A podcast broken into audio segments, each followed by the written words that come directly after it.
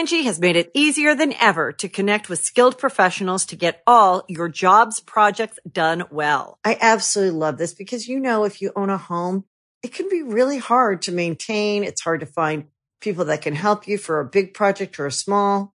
Well, whether it's in everyday maintenance and repairs or making dream projects a reality, it can be hard just to know where to start. But now all you need to do is Angie that and find a skilled local pro who will deliver the quality and expertise you need. Angie has over 20 years of home service experience and they've combined it with new tools to simplify the whole process.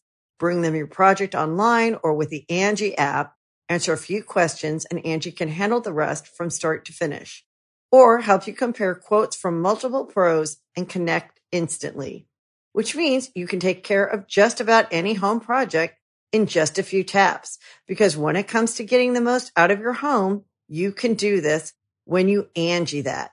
Download the free Angie mobile app today or visit Angie.com. That's A-N-G-I dot com. Sacred Symbols, a PlayStation podcast, is brought to you by, well, you. If you want to learn how to support our show, go to colinslaststand.com.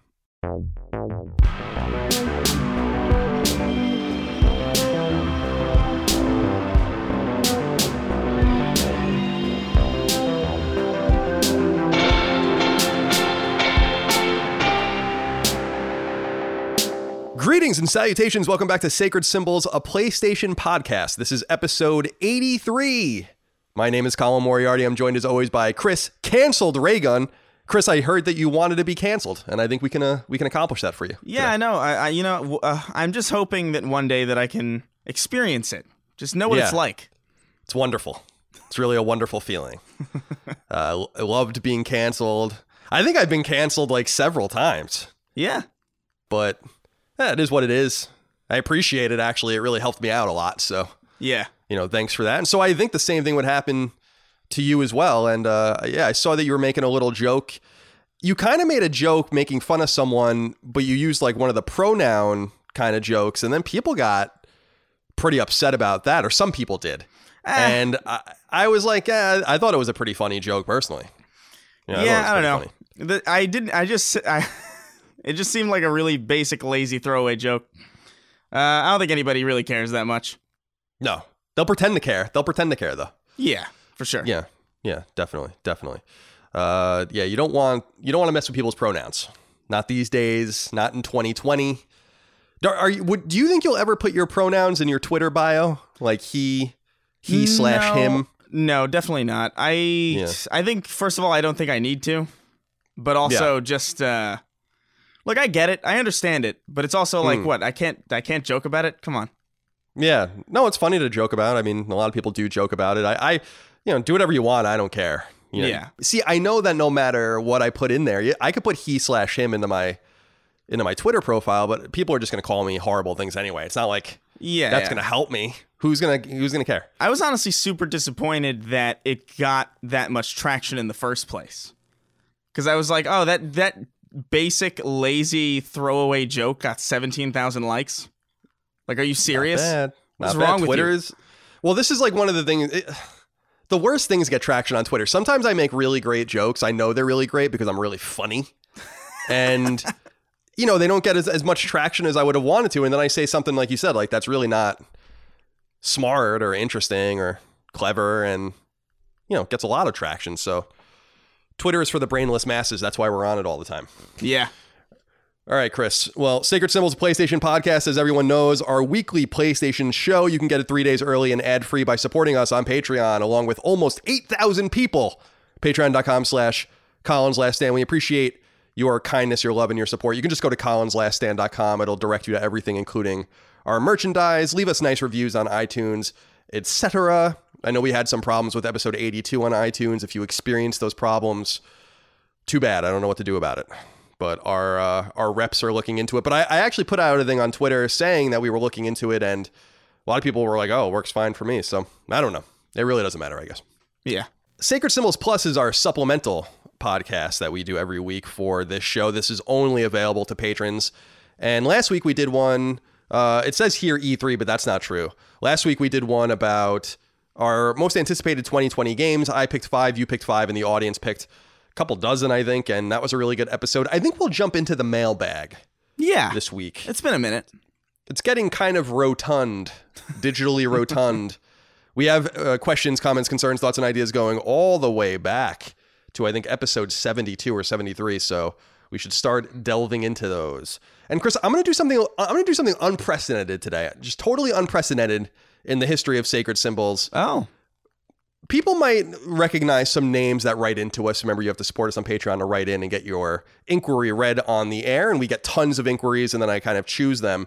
And one of the names you might recognize is Adam O. Adam O. And I got to be honest with you. I don't know if Adam is not a native English speaker.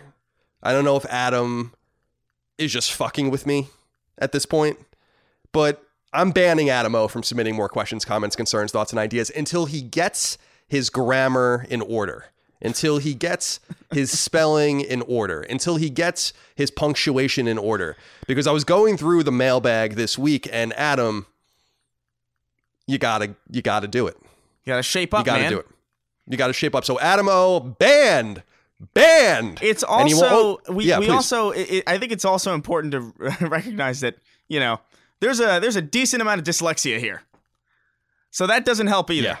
Yeah, yeah, that that no, no doubt. that added to the to the you know the grammar problem is uh just a perfect storm.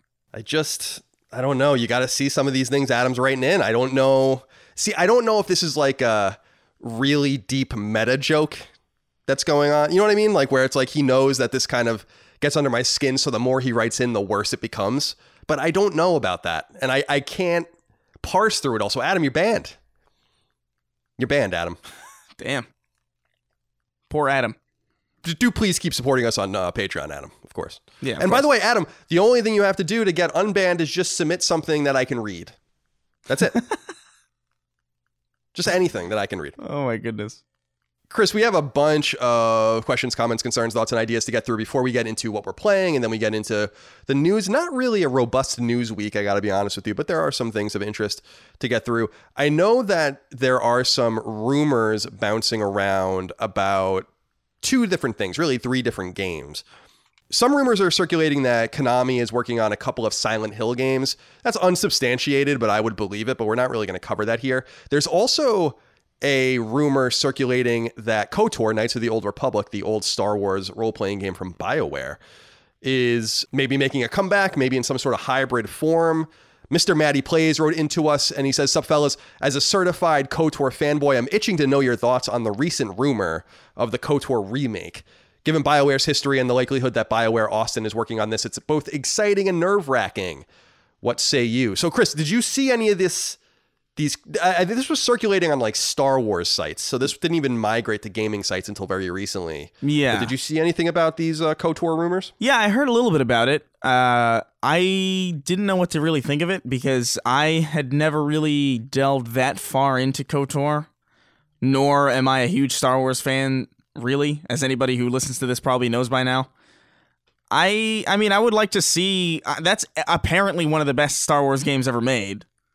So it would be cool to see a remake. I just don't know how likely it is to see a remake of something that is that large. Like, cause I'm pretty sure that game's kind of huge, isn't it? Yeah, it's a big one. It's the reason that I bought an Xbox actually back in 2003. KOTOR was my first game. I also bought Halo when I bought my Xbox, the original Halo. Yeah. But yeah, KOTOR is a large game, and, and I actually went back and looked at it recently.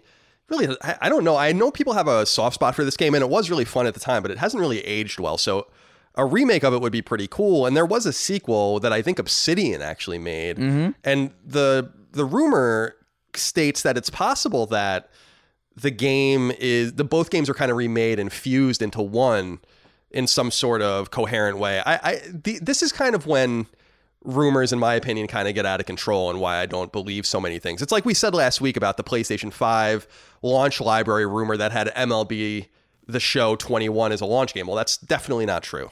So that that to me, I looked at that and I'm like, well, that that can't. Well, the rest of this probably isn't true as well. You know, so. Right. I just wanted to throw that out there. We don't really have any substantiation about these rumors, but I do want to acknowledge them because I know some of you will be interested to hear about that. And when we have more news or a source that I think is reliable talks about it, then we'll talk about it further. But uh, yeah, KOTOR, one of the uh, great games I think on Xbox at the time, along with my favorite Xbox game, Rainbow Six Three, Really? which I really enjoyed very much. Oh, I loved it, absolutely loved it. Hmm. That's an interesting choice. I wouldn't have pegged that. Yeah, me neither. I mean, that was really the first kind of game of its type that I really, other than Soldier of Fortune, which I played a lot on PC and like, like you know, turn of the turn of the century. You I didn't like uh, you didn't you weren't a you weren't a fan of Blinx the Time Sweeper? No, I, I, I Blinx. I'm kind of surprised Blinx hasn't come back in some way. It's just like something you think they'd be like, all right, let's give ten million dollars to some random studio. It's kind of like Other Ocean making MediEvil. You would think Microsoft would do something similar with Blinx just to see what happens because it's kind of a cool character. Yeah. but it's stranded on this old platform no one's going to play. Yeah, what we used sure. to call Xbox One, but we can't call it that anymore, of course. Uh, all right, Chris, let's get into a couple of things we need to clean up. Jeremy wrote in said, correction, kinda. Just some additional info regarding that Ready at Dawn order sequel from rumor from NeoGaf. The insider wrote a description of a vertical slice he saw. People made the assumption it was an Order 1886 sequel. He never said it was, and then the internet just ran with it. I think you're being a little pedantic, Jeremy, because if you read the things he wrote, he it's it's like the largest wink and nod. Of course, that's what it is. yeah. And uh, I appreciate the correction because you're technically right. He never did say that, and I think it's because he doesn't want to give himself away if he's indeed a reliable rumor monger, let's say. But uh, yeah, I want to throw that out there. It could be something else, but it's pretty clear based on his wink and nods that you can see from space that he's talking about the order, what I would assume the order 1887 or whatever they're going to call it. And Yeah. I, I, I kind of believe this rumor, but we talked about it last week yeah. so I won't get too deep into it now. Chris, this is an interesting one. I did forget about this. This one's for you. Ryan Rumsey wrote in. I'm wondering if I wrote that right or if it was Ramsey. I think I, I don't know if I would have made that spelling mistake. So let's just go with it. Ryan Rumsey wrote in and said, Hi, guys. Is Chris forgetting he's getting a PlayStation 5 for free for getting the Platinum and Crash Team Racing? He's expressed some hesitation about getting one at launch a few times on this podcast and Snark Tank, which is Chris's new show. Well, it's not really new, but it's it's revived. Yeah. He always follows up by saying, "Of course he'll get one," but I just want to make sure the dude pays up. This is a good point, Chris. You are actually entitled to a free PlayStation Five based on a bet we made. Well, I didn't make it. You made it with a listener, and so we we have to keep that in mind. I mean, Well- are you gonna are you gonna follow through on this? Well, here's here's the thing about that bet. The bet or what the bet was originally that the dude in the Middle East or wherever the hell this dude was. I actually don't remember at all. Uh, what it was like some country that I never heard of. Oman, I think. It was. Oman, yeah. That the dude in Oman would get me a PS5 if I got the platinum. But if you remember correctly, I turned that bet around and made it so that if I didn't get the platinum in a week, then I would have to get him a PlayStation 5. The previous bet was no longer a thing because I accept gifts from no one. Ah, that I was see. the gift. So the only Oh, thing okay. the only thing that that bet really secured was me not spending 500 or more dollars on shipping a heavy box to a country I'd never heard of. Yeah. Okay. That- well, I appreciate your candor and your honesty there because you probably could have snagged a PlayStation 5 through some sort of loophole, some sort of bet loophole. But do you think in Oman they go, you know, they go like, oh, man, you know, oh, man. Might be the worst thing I've Uh, ever heard. I know it's terrible. It was a terrible joke. I, even in my head, I'm like, that's not funny, but I said it anyway. Carl Brown wrote into us and he says, hello, chaps. That's it. I wonder if he hit enter too soon or if that's all he wanted to say. just just what's up? Yeah, he just said hello, chaps. Uh, hello, Carl. I don't know if you had more to say. Because sometimes I feel like people hit enter, and then I'm always kind of perplexed by that because then a lot of people don't go back and like edit it or submit another comment. So I'm like, do you did it get lost in, in translation here somewhere in, in the digital ether? No, no. Carl is just a, a wholesome chap, and he just wanted to say hi. Yeah, appreciate that. Appreciate that. Aaron Chisholm wrote into us and said, Evening men, is getting up through the night and sitting down like a woman to pee acceptable?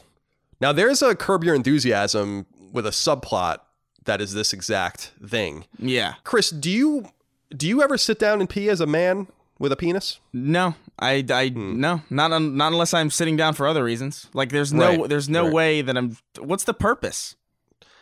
It I don't seems know. like more effort it- to just pull everything down and sit down, and then you're now you're in like a now you're in a state that's going to be harder to get yourself out of than Hmm. just than if you were just standing. yeah. Yeah, I agree. Uh, I, I don't think that there's a problem with it if that's what you want to do, but I'm with you. I like to just kind of pee standing up unless I'm pooping. See, now the, the question is is it acceptable for a woman to pee standing up? Yeah. And I would say do whatever makes you happy. Do, how many times do I have to tell you guys to do what feels good? and do o- and do only what and feels do good. only only that. Jamie Calabrese wrote into us, and actually, this was Jamie Calabrese's postscript to his letter, but I just erased all of that, and I just wanted to go right into this. He says, "Howdy, C Squad. Can a human be sucked into a Pokeball?" Never really thought about it. Okay, well, fortunately for everyone here, I am very knowledgeable on this subject, uh, Jamie. So let me lay down some facts for you. Mewtwo, very popular Pokemon, probably one of uh, one of the most popular, aside from like the obvious, you know, starters from Gen One. Mewtwo is actually part human, which is a creepy and disturbing fact. Yeah, it's horrible.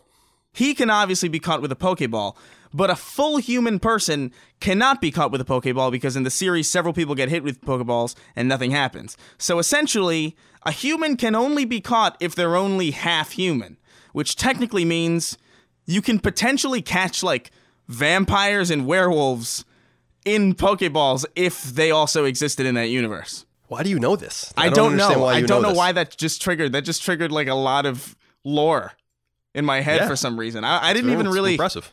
I watched the Pokemon show when I was a kid for like maybe one year, and I played. I think the all the Pokemon games up till like Gold and Silver, so like up until the year like 2000, 2001. Mm.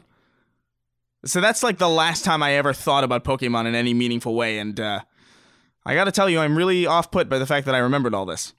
Yeah, I'm I'm actually off put by it as well. I, I thought that maybe we would have a more comprehensive discussion, but there's no need because you have the knowledge and the information that we needed to answer this question. Now, what I've always been confused about with Pokemon, I actually really liked Pokemon when I was younger too. I was actually way too old to be playing Pokemon.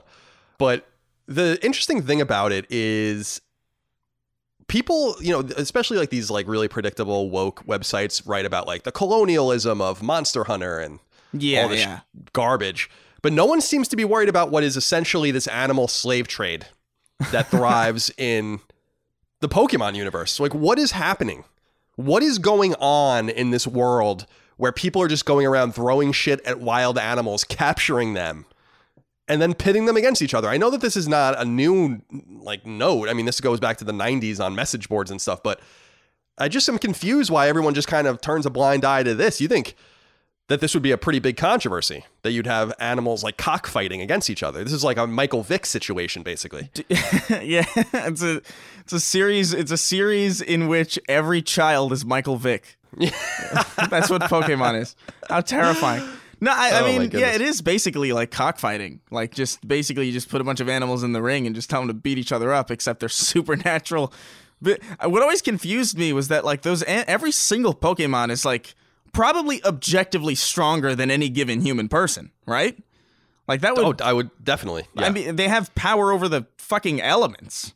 So, like, you'd imagine that if a Pikachu really wanted to break free, it wouldn't be too difficult. So there, there's there must be some aspect of Pokemon are like addicted to fighting or something. yeah, they like it. Yeah, because you you're right. You think that there would be some sort of rebellion. Like Yeah. if you're a geo if you're a Geodude, why don't you just take your stone fist and punch right through the face of your Pokemon trainer and, and break free? Yeah, there would Just be murder him. Yeah, there there would be there would be nothing stopping you if you were a Geodude with your mountainous hands. I know it's it is really weird. It's very weird. Uh, I don't understand it at all, but video games, man, video games. Tyler Malter wrote into us and said, "Colin and Chris, last week I was really taken aback by Chris saying that he would not ride a bike, but instead be on a scooter. This statement has messed with me all week." His rationale was that going downhill on a scooter is better because it's just standing. He is correct, however. Going downhill on a bicycle is just sitting. Chris, how on earth can you justify standing and pushing a scooter around as using less energy than sitting and pedaling? Thanks for keeping Tuesdays great. I think he has you here, Chris. I'm laughing at my own. I'm laughing at my own argument. I know. It's it's, it's just standing. it's uh, just No, listen, Tyler, have you ever have you ever been on a bike free falling down a hill at ridiculous speeds? The pedals, which are already jagged and hard and destructive, become th- this fucking turbine. And the and the fortitude of your shins are completely forfeit at that point. Your legs are going to get they're going to get dented and mangled if a bike loses control. A scooter by comparison is literally just standing on a thing but real fast. And if you fall, yeah, you're probably going to fall and it's going to suck, but at least you won't have to worry about a rampant pinwheel rendering you legless. Yeah, that's a good point. I actually appreciate that point. I feel like you have a better chance of bailing out of a scooter or off a scooter Yeah. in some sort of calamitous situation like that. Yeah, it's a good point. Because you know like when you're riding a bike like it, it and you're going to fall off the bike and you know it's going to happen. It's Yeah. very unique to it's very unique in my experience like to being on a bike. It- it- there's nothing else like it where it's like a second and a half, maybe 2 seconds before you fall off the bike, you're like this is happening. I'm going to fall off this bike. Yeah. And uh, I don't really know that I've had that experience on scooters before. So it's kind of where my mind was at. But that's actually interesting. I appreciate you trying to dissect Chris's uh, strategy there, Tyler. Thank you for your letter to Patreon. Mark Zebro Jr. wrote in and said, Hello, Colin and Chris. Have you ever been in a position where you were asked to spare a square? This is, of course, a Seinfeld reference. Or have you ever asked someone else to spare a square?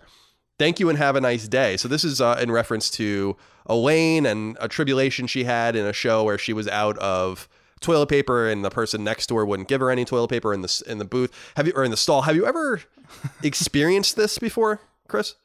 You know what? I I could never relate to that entire situation where you're in a bathroom and you've done your business and you don't have toilet paper. It it has genuinely for real never happened to me in my 26 years of life. Me neither. I got to be honest with you. It's Yeah, right? uh, not in public.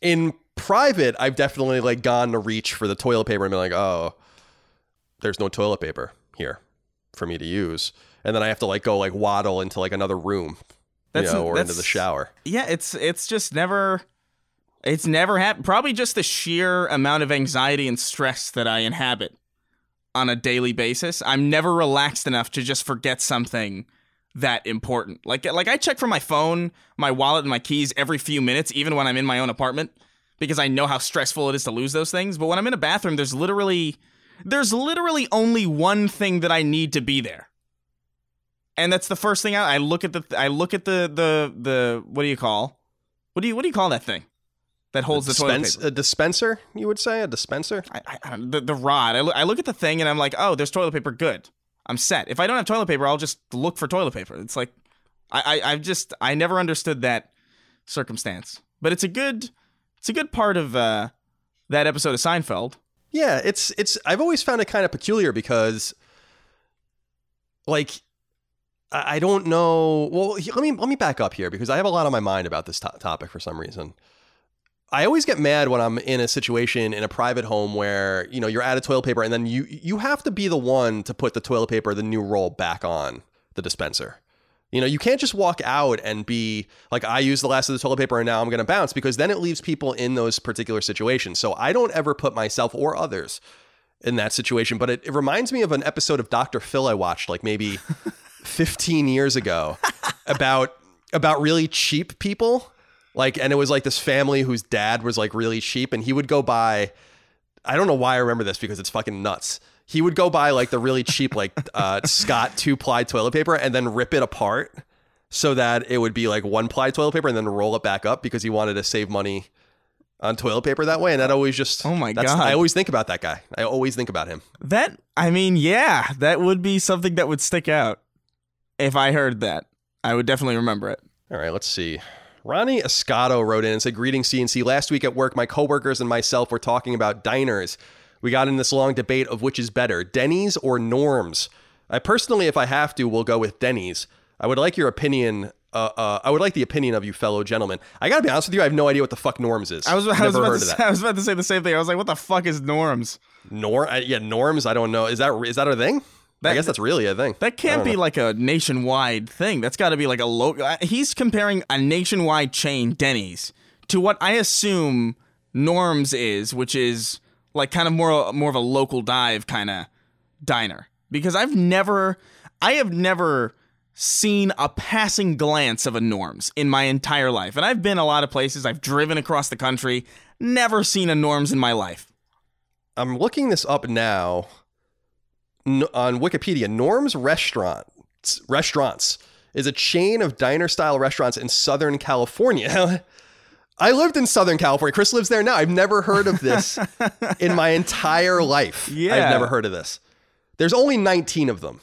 So maybe that's why. I mean, that's not many. I mean, there's got to be hundreds of Denny's. I don't really dislike Denny's, but I there was a Denny's down the street from me in Santa Monica. They knocked it down to make put up an apartment building like they do with everything in Santa Monica at this point, and I actually only went there once. I went there in the middle of the night. I was like, I was done with my work. I was really amped up to just be left alone and like eat a cheeseburger. And I had like the most chatty Cathy fucking waiter that just wouldn't shut the fuck up. and it like it, I'm I'm pretty polite and nice, and I actually just wrote it out. But I, I just wanted to be like, I, I wanted to be like, dude, you got to shut the fuck up. You know, like you can't. I don't want to talk about. I think we were talking. He was like talking about like alien abductions and shit. I'm like, what the fuck? You know, this is crazy. Leave me alone, please, It's sir. a classic Denny's conversation. I know. I, I assume that was not even one of the weirdest things that happened at that Denny's that night, but it's no longer there. I was glad I got to experience it. So, norms, I guess it is real. There are 19 of them in Southern California. Never heard of it. Finally, before we get into what we're playing, Austin Kohler wrote in and said, Hey, boys, not in a million years would I think that a story about me accidentally pooping in my pants would turn into a multi part saga documenting my relationship with my girlfriend. That's right, my girlfriend. Here's an update for anyone interested. I'm still with her, dating exclusively. We met each other's families over the holidays. Her family seems to dig me, and my family really likes her. Tomorrow, we fly to Hawaii for a vacation she gave me as a Christmas present. She's awesome. I really like her, and so far, no red flags. Well, I think you shitting your pants was a red flag, but fingers crossed for the future, boys. Thanks for the pod, and keep fucking that special someone in your life. That is So that is, I crazy. I think that's part five of this saga yeah. congratulations to you, Austin. I mean, she gave you a, a trip to Hawaii. She must really like you quite a bit. Don't shit when you're on the plane on the way to Hawaii. It's pretty far away. Uh, well, shit in the toilet if you want, but just not in your pants. That's quite the story. It's really uplifting, isn't it? Yeah, it's nice. It's that's uh, the most positive outcome. like that is not how I would have predicted the story to go at the at the first entry. You know what I mean? Like this is a very uh, very twisty and turny story. Yeah, it doesn't really make any sense, actually. But I believe that it happened, and it couldn't have gone any better, right? Like that situation, the butterfly effect from the situation when he shit his pants on the date could have gone in myriad directions, but almost all of them bad. And this was the best possible outcome, basically. Yeah. And and what a story! If Austin clearly isn't very uh, persnickety about the things he tells other people, since there are like fifty or sixty thousand people that listen to the show that know all about him now and him pooping himself. So this is a story that they can tell their children and grandchildren. Oh, well, we went on a date and I shit myself. Ah, you know when he's carving the turkey at Christmas or whatever. So uh, well, congratulations, Austin. We're really really proud of you. Angie has made it easier than ever to connect with skilled professionals to get all your jobs projects done well. I absolutely love this because, you know, if you own a home, it can be really hard to maintain. It's hard to find people that can help you for a big project or a small. Well, whether it's in everyday maintenance and repairs or making dream projects a reality, it can be hard just to know where to start. But now all you need to do is Angie that and find a skilled local pro who will deliver the quality and expertise you need. Angie has over 20 years of home service experience and they've combined it with new tools to simplify the whole process.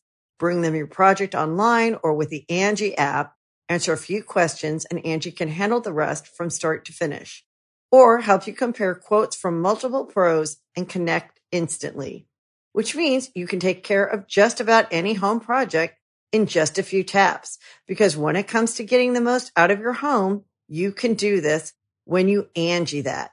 Download the free Angie mobile app today or visit Angie.com. That's A-N-G-I dot com. Chris, what have you been playing here? It seems it says you said it says nothing, absolutely nothing. How shameful! Yeah, I haven't. I've capital been. letters. Yeah, I've been working a lot. I've been uh, editing all these all these podcasts. I've been you know working to get this video out. I'm excited about this new video that I'm working on, and I'm just trying to like kind of focus in on it. Sure. But yeah, I'm still playing The Witcher, obviously. But like this week, I've just made no progress in it. Yeah, I understand that. These weeks happen. I mean, it totally happens. I'm not. I'm not upset about it. I think the audience understands. I'm still working on Dragon Quest 11. I'm like 30 hours in now. I'm trying to just put a few hours into it every night. Um, at this rate, I'll be done with it sometime in two years. Uh, Danny Garcia wrote in and said, Moriarty, one week left in January. Are you almost done with your first JRPG of the year? Or are you ready to admit defeat and prove you're a fake gamer boy? It, it probably wasn't the smartest idea to play this 100 hour JRPG first, but I'm dedicated to playing 12 Japanese role playing games this year. So it might not quite line up properly, and I don't want to just abandon Dragon Quest to try the next game because I've come so far. I mean, I might as well, I might as well keep going at this point. So uh, it's this, it's good. It's a very good game. Very linear, very interesting, Yeah. very turn based, very cute. Uh, am I a fake gamer boy? I will leave that, of course, up to you. You definitely picked one of the most time consuming genres for a challenge like this. Yeah, uh, that was kind of the idea though, because I could do like a first person shooter a, a, a month, but that's not really a challenge. The, the real question is how is this all going to turn out when games actually start coming out that I want to play? That's the problem I'm going to encounter, I expect. So Right. I don't know. Yeah, probably not the best bet, but I'm dedicated to it. I'm dedicated to it. So we'll keep chronicling it as we go week by week. But Chris, let's get into the news. Sure thing. Number one, Chinese megacorporation Tencent is gearing up to purchase yet another massive publisher slash developer, continuing its breakneck expansion into Western gaming markets. According to multiple posts on its investor facing website, Funcom is gearing to sell wholesale to Tencent, though it needs investor approval to do so. Tencent is apparently offering approximately 30% over market value for the company, thus making the sale all but a foregone conclusion.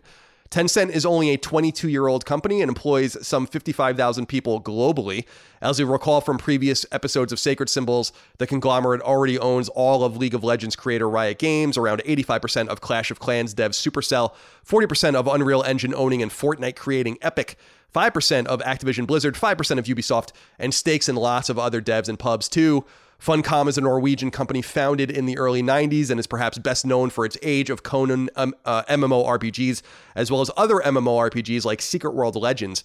It most recently published survival game Conan Exiles and strategy game Mutant Year Zero Road to Eden, both in 2018. Chris, what do you think of this? Uh, it's more China money. it's I don't know, man. Keep an eye on it, I guess. I don't know what I to do. it, I don't know what to do about this at this point. It's like you know what I mean. It's like what what what are you what are you and me really gonna do about China? You know, it's it just seems like There's nothing to do about it, I guess. I'm just confused. Like, I guess I'm not confused what the end game is. The end game is to have tethers in lots of different areas, but it just seems like it's like an infinite amount of investment. I mean, I'm not trying to judge anyone for taking their money because if they came to me and were like, "We'll buy your, you know, your company for whatever," I'd be like, "All right, yeah." Yeah, if it functionally, if it basically functionally made like no difference, if they were just like, "Hey- here's like a bunch of money, and your show is just the same, yeah, there, I would see no reason to not take that. The one, the the the question is like, what is the trade off for that money? Because no money is given for no reason. Sure. And I, I, I'm a little, I'm interested just in like what the value of Funcom is because Right. they're a company that's had some ubiquity, but I don't really feel like they're like a wise investment. But maybe I'm like I was looking like they're barely trading at like two dollars and fifty cents in equivalent monies, I guess euros, on the I guess Scandinavian or one of the Scandinavian stock markets. So they're not really that valuable. So it could be a thing where Tencent is just coming in to pick the bones of this company, which is possible. So I don't know. We wish them the very best. And uh, I was looking at it seems like Funcom only employs like 200 people. So it's not like a massive company and they do outsource a lot of their development. But it is, it, it does. I, I don't know like what the value is here. Age of Conan. I guess they get the Conan IP to use. If that's valuable, I, I don't know that it is. Yeah. Maybe it. Uh, these games are on. Some of these games are on PlayStation, so uh, you guys can tell us. But I would really prefer if you didn't actually, because I don't care that much. Just wanted to throw that out there. Number two, Finnish developer Housemarque is beloved in the PlayStation community with its longtime support of PS3, PSP, Vita, and PS4 well established, with games ranging from Super Stardust and Dead Nation to Resogun and Nex Machina. However, many fans were somewhat concerned about the studio's long term health, as it seemed to have made a wild left turn and put its eggs into a rather strange basket, a battle royale game called Stormdivers. In a post on the dev's official website celebrating its 25th anniversary, however, it seems to have made a wise decision, at least temporarily abandoning Stormdivers to work on something else. For starters, it revealed that its team has scaled in size tremendously and is now up to 80 heads, several times bigger than it was during the PlayStation exclusive heyday. The blog post reads in part, quote, we are working on our biggest and most ambitious title yet and have amazing support from our yet to be announced partner. Our team of almost 80 people is comprised of talented, smart, and hardworking individuals from all around the world, and it has been reinv- uh, I'm sorry, it has been invigorating and inspiring to see how this game concept has turned into reality as more and more ideas have formed the basis of a truly incredible product. Despite not knowing if we would ever get past the initial stages of pre-production, we have now spent almost 3 years working on this game, and now we are in full-scale production and super excited to reveal more in the coming months. Ellipsis. So now we are focused on delivering our most ambitious and biggest game to date, putting every other project on hold, including the development of Stormdivers, end quote.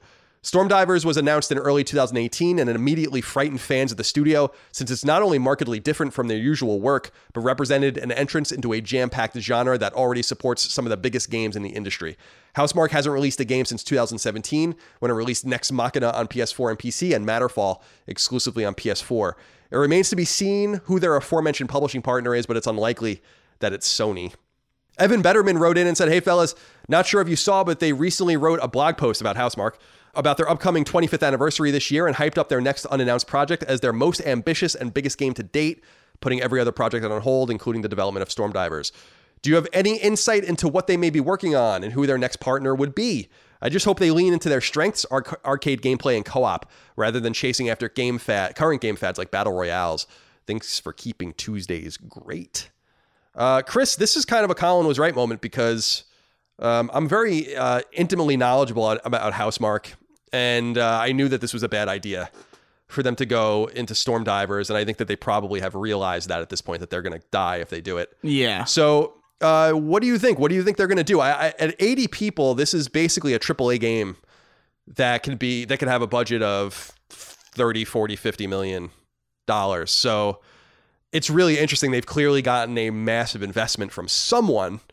Uh, the question is who, and I know some people think or hope it's Sony, but I just can't imagine that it is. Sony would be the most familiar with them, of course, but Sony has also seemed to have pulled out of any really of any partnership uh, moving forward with them. So, what do you think this could be? What do you want it to be? Yeah, I mean, uh, I don't really. I, I'm not sure. I think.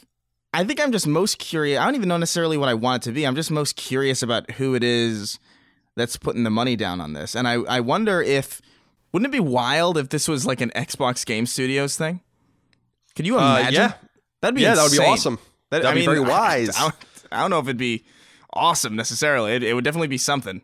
Like it would be kind of a dick move, I think. yeah, they've had different publishing partners in the past a few times. Like Ubisoft published Outland, which was Yeah. a really cool side scroller that they did, like an Ikaruga bipolar, like or polarity style um, side scroller that was excellent. That came out in 2011. That was on Xbox 360 and PS3. And they also worked with Activision, I believe, on the Angry Birds stuff as publisher. I think it was Activision uh, for the ports to console for all that stuff. So they do have other partners outside of Sony, but Sony has been their longtime patron, basically. Well, what do And- you what do you want? What do you want to say? Because I know that you're obviously super knowledgeable about this these guys in particular. Yeah, I just, I mean, what I want is not what's going to happen. Because I don't care who they partner with. It's just a matter of like, I would love for them to get back to these twin stick shooters that they used to make and these twin stick experiences, whether they're Dead Nation or Alien Nation, Super Stardust. And, you know, I still think Resogun is one of PS4's strongest games. So they have this like real genetic code inside of them that seems to suggest that that's where they should stay. But I also understand that they ha- say that there are diminishing returns on making those kinds of games. But I'm not so sure that it's because the games are bad. I think it's because Sony has been an unreliable partner in the PS4 era and has not supported them the way that they need to be supported. And so, what I would really love is for them to make like a a beautiful AAA twin stick shooter. I mean, that would be kind of cool. But Yeah. 80 people suggest that it's. I mean, there's just no way that that's what it is.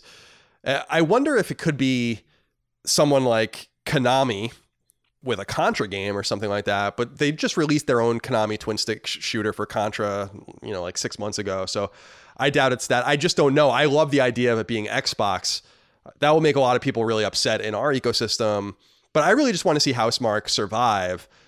And it could, you know, considering they're a Nordic company, it really could be THQ Nordic as well. oh my god. I wouldn't be super surprised if that was the case. Yeah. So we'll see what happens. Chris wrote in, not, not Chris that is on the show, but another Chris. It's Hey CNC. Colin has commented many times on recent podcasts about Sony abandoning support for quality indie games on the platform. Do you think Sony are going to push indie titles once again on PS5, especially given Shuhei Yoshida's new position?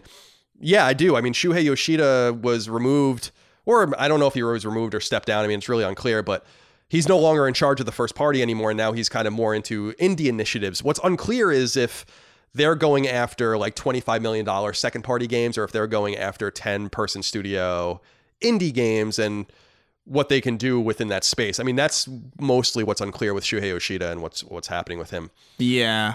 I don't know. I I, don't I, I don't think we're gonna see this really robust pub fund type thing that Sony used to do where they would invest money in all these different games and 90% of them wouldn't sell very well so you can you can imagine that they wouldn't want to do that again but I so I don't know like I, is Shuhei Yoshida chasing after like the next supermassive or something like that or is he really going to like small teams and trying to find like the next Axiom Verge or the next uh, Stardew Valley or something I, I don't know I really don't know Yeah. So, it's it's we'll super hard find to say. It's super hard to say early this early on, especially because we don't really have any information about what Shuhei's doing. All we know that it, all we really know is that it pertains to indie games, and I you know like I, I I seem to remember a story not too long ago about Sony talking about how their focus for PlayStation Five is like hardcore exclusive experiences, and I specifically seem to remember like that not seeming like they were going to push indie as a company necessarily, but that doesn't mean yeah that doesn't mean Shuhei isn't going to do his due diligence in finding, you know, awesome talent. But I, I do wonder if that talent is found, whether or not the actual brass at Sony will even really care. Yeah, I, I think you're absolutely that's exactly right because what really happens at shows like because people think this really happens at E3, but it, it's not so much happening at E3 on the smaller scale anymore. Really, when you go to places like PAX and stuff, that's where the companies are meeting with publishers and stakeholders now. And it's probably, I mean, I know how this all works because I know people that do offer money, and I've known people that have done this for Xbox and PlayStation and Nintendo. And there are games that are shown at PAX where the publishers and the three stakeholders are one upping each other really in the same night. You know, we'll give you $5 million, we'll give you $6 million, we'll give you $7 million. You know, that, that kind of thing is happening. That kind of horse trading is happening. And so putting Shuhei Yoshida in a position where he can jet set around the world, which is what he always does anyway, and he's always flying, he's never in Japan, he's always somewhere else, and to say, like, let's be preemptive. And if we hear of a certain game, instead of waiting for a trade show where it's most convenient for everyone to be, let's go where it's inconvenient for everyone to be and wine and dine these people, go to their home studio, see the game, make them offers before anyone else can get to them. But the ecosystem has changed, right, Chris? We've talked about this many times. Like when we were getting really interesting, like Housemarque type investments on PlayStation, this was when a game would come out or two games at the most, like every week, and there would be games when PSN where PSN had no games for sometimes like a few weeks. Yeah. And so when Dead Nation came out, it was like a big deal because that was like the only game, you know, on PlayStation Network that week or th- for that two weeks. But because Sony has decided to flood the zone so much with just any matter of game, regardless of quality, they've undercut their own ability to have that kind of stuff anymore. And they might look at it and say, like, well, we don't really need that kind of stuff because other people are filling this void. This is exactly the argument they used to make with Call of Duty when they stole Call of Duty basically away from Xbox in terms of its exclusive map packs and shit like that, where they were like, we don't need Killzone to fill this void because we can just have Activision do it for us and they pay us for the the right and we pay them for the right and everyone's kind of, you know, bathing in money basically. So I don't really know exactly how this works, but I'm really interested. It would be nice to have Shuhei on the show at some point to talk about it, but that, we all know that's not going to happen. So yeah.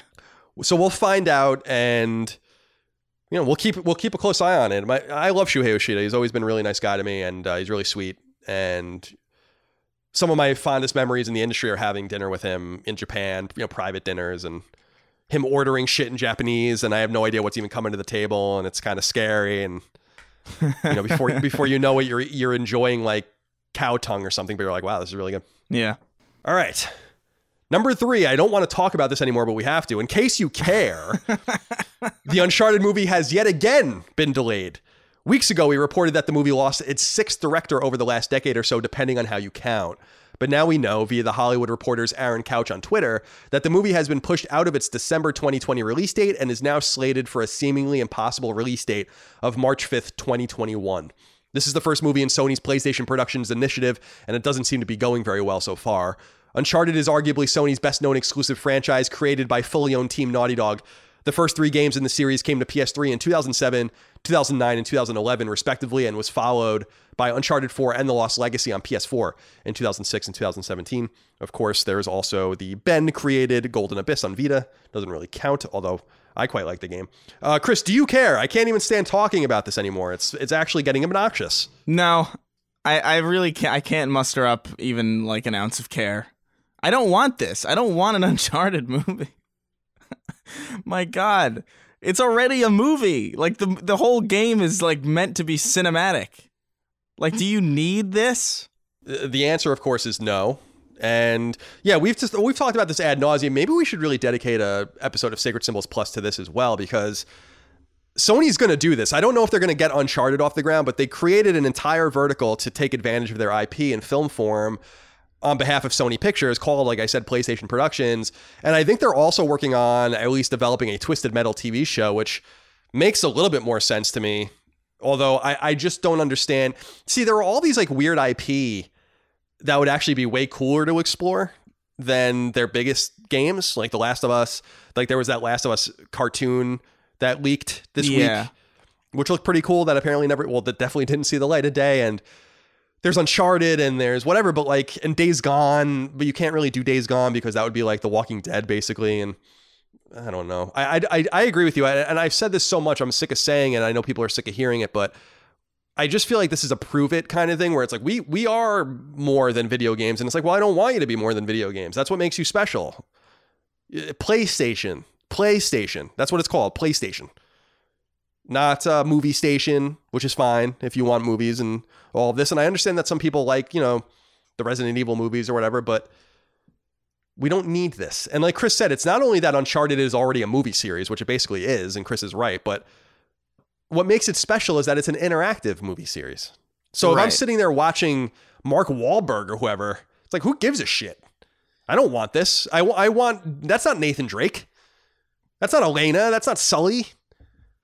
Just stop. Yeah, uh, a lot, especially because a lot of these PlayStation stories, these specifically like the biggest PlayStation IP that that are available right now, are a lot more interesting on a character level and a lot more interesting on like a main character level than they are on a lore level. Like I don't, I don't really care about the lore of Uncharted. You know what I mean? Like I, I don't know what's what the political situation is like in the world of Uncharted. I, I don't really know, you know, who's president of the United States and The Last of Us. I, I care more about, you know what I mean? Like I care Yeah. a lot. I care more about, you know, these characters that we've seen interact in the main games already, and I want to see more of that in game form. I don't want to see more of that in a in a form of media that I have no impact over because it's not a video game. I I, I feel like these kind of you know media medium hopping uh, experiments into diving into like a, a franchise in movie form or TV show form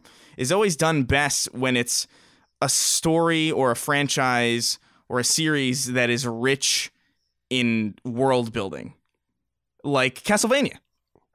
The Castlevania show Right, is great right. because It's so awesome. much of that world is interesting.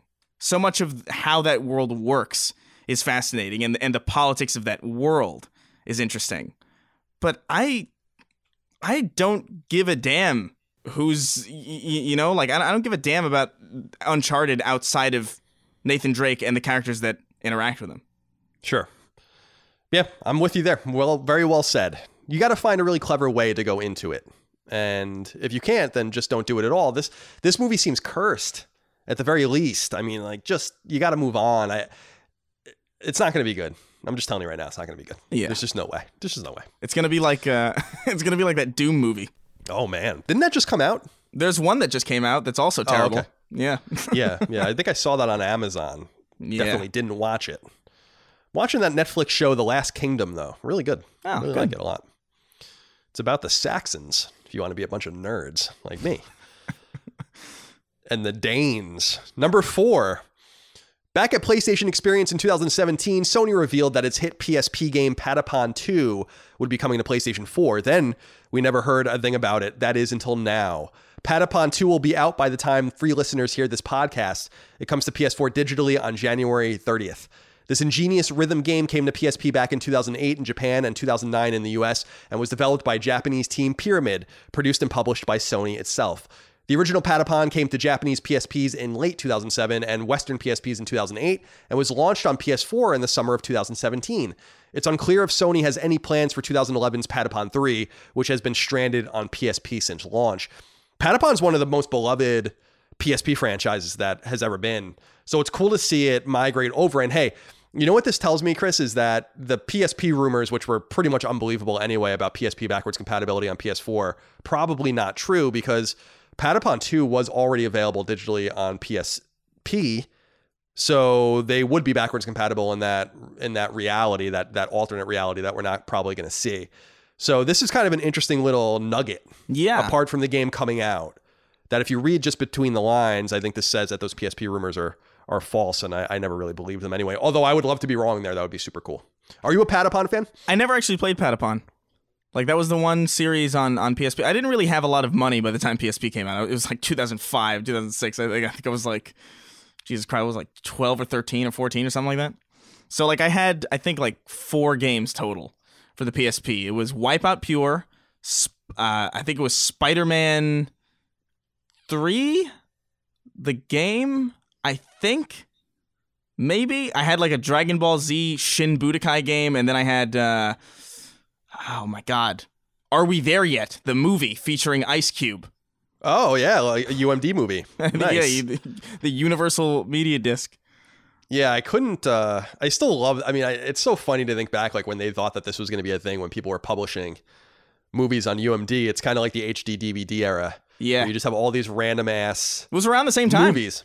Yeah, it was. It was absolutely around the same time. It's exactly right. Yeah, the HD DVD attachment for the Xbox 360 was like seemed so cool, and I, I kind of wanted HD DVD to work because more than Blu-ray because I liked the name more. Just seemed like more continuity. Yeah, but it wasn't. yeah. Meant, it wasn't so. It wasn't so. I remember I wanted it to do better than Blu-ray just because I thought red was so much cooler of a color. But red just seems to be like a bad color for businesses for whatever reason. Like, do you remember Circuit City?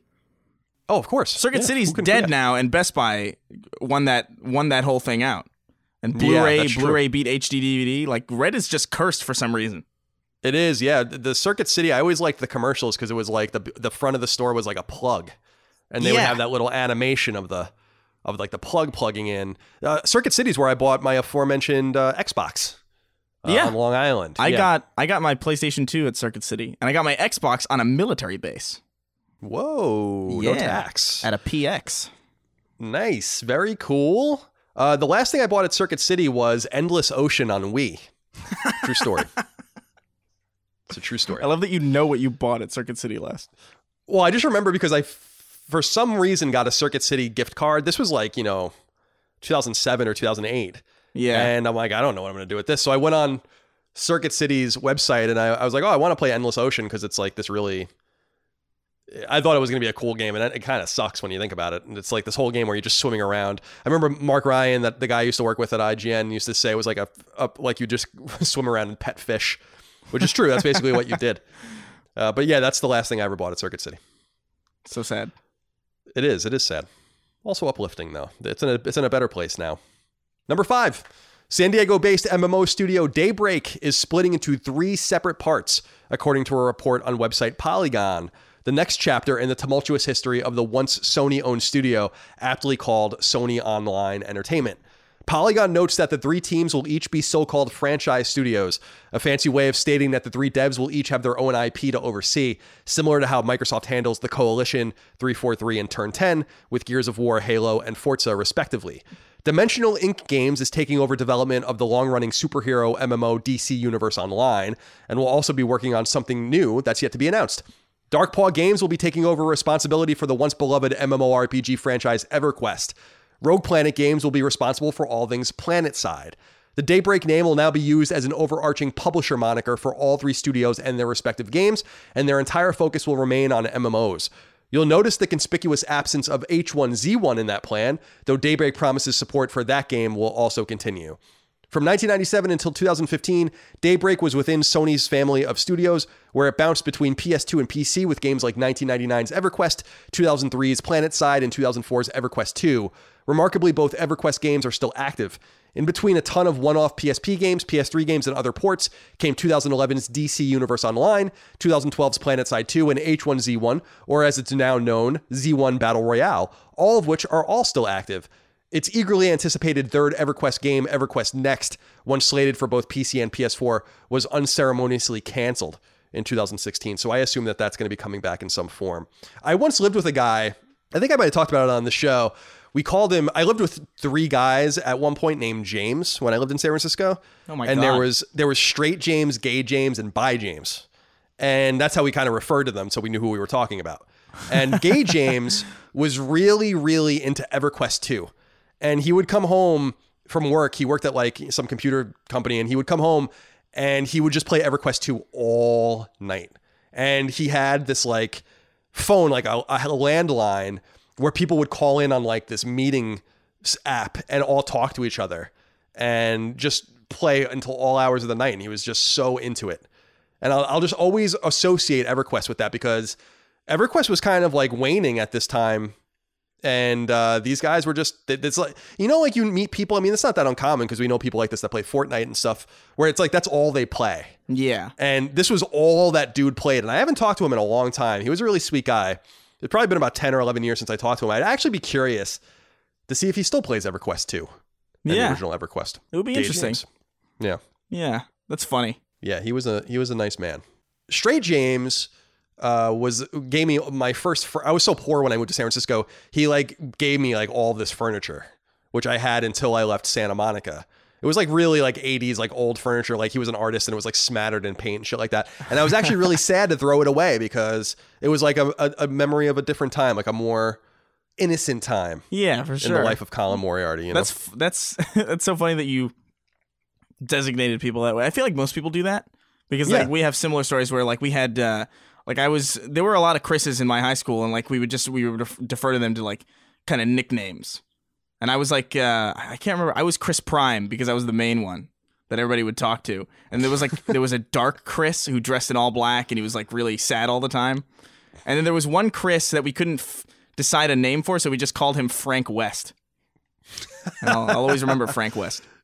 Dead Rising's Frank West, of course. He didn't look anything like Fr- uh, Frank West, by the way. He was he was black, so Oh, all the more baffling. interesting. You could have called him in our naming scheme. He would have been Black Chris. Yeah, but You know? we, we thought that was too uh, too potentially raunchy. you know, it could have been Yeah, misconstrued. I- you know, I was um when I moved into this house. I lived in Boston still. I had just graduated from college, and it, the I remember the I I found them on Craigslist, and the Craigslist ad said, you know, must be gay friendly, and I'm like, all right, that's fine. I'm gay friendly, of course. And then I was like, kind of different. Like they differentiated themselves like that. otherwise, I wouldn't have been. Otherwise, I wouldn't have been. comfortable, you know, but like they, cause someone would be like, oh, you know, did you see James left some food out? And I'm like, oh, which, which James? Oh, bi, James. yeah. Oh, okay, cool. You know, I'm like, oh, okay. hey man, we're just gonna. what, what works works. It worked. It definitely worked. I can. St- uh, bi James didn't at the end didn't like me very much. No, that's a Um, shame. My ex girlfriend, like my ex ex girlfriend, uh, lived with us for a little while, and he was like a dick to her once, and I had like I kind I kind of confronted him. You know, like a man would confront a man. You Yeah. know, and I don't have many of those man confront man confrontations in my life. You know, those those moments where it's like you don't fucking talk to her like that. Yeah. You know, kind of situation. You don't do it, man. Yeah. and that was the end of that. Never talked to him again. Number six.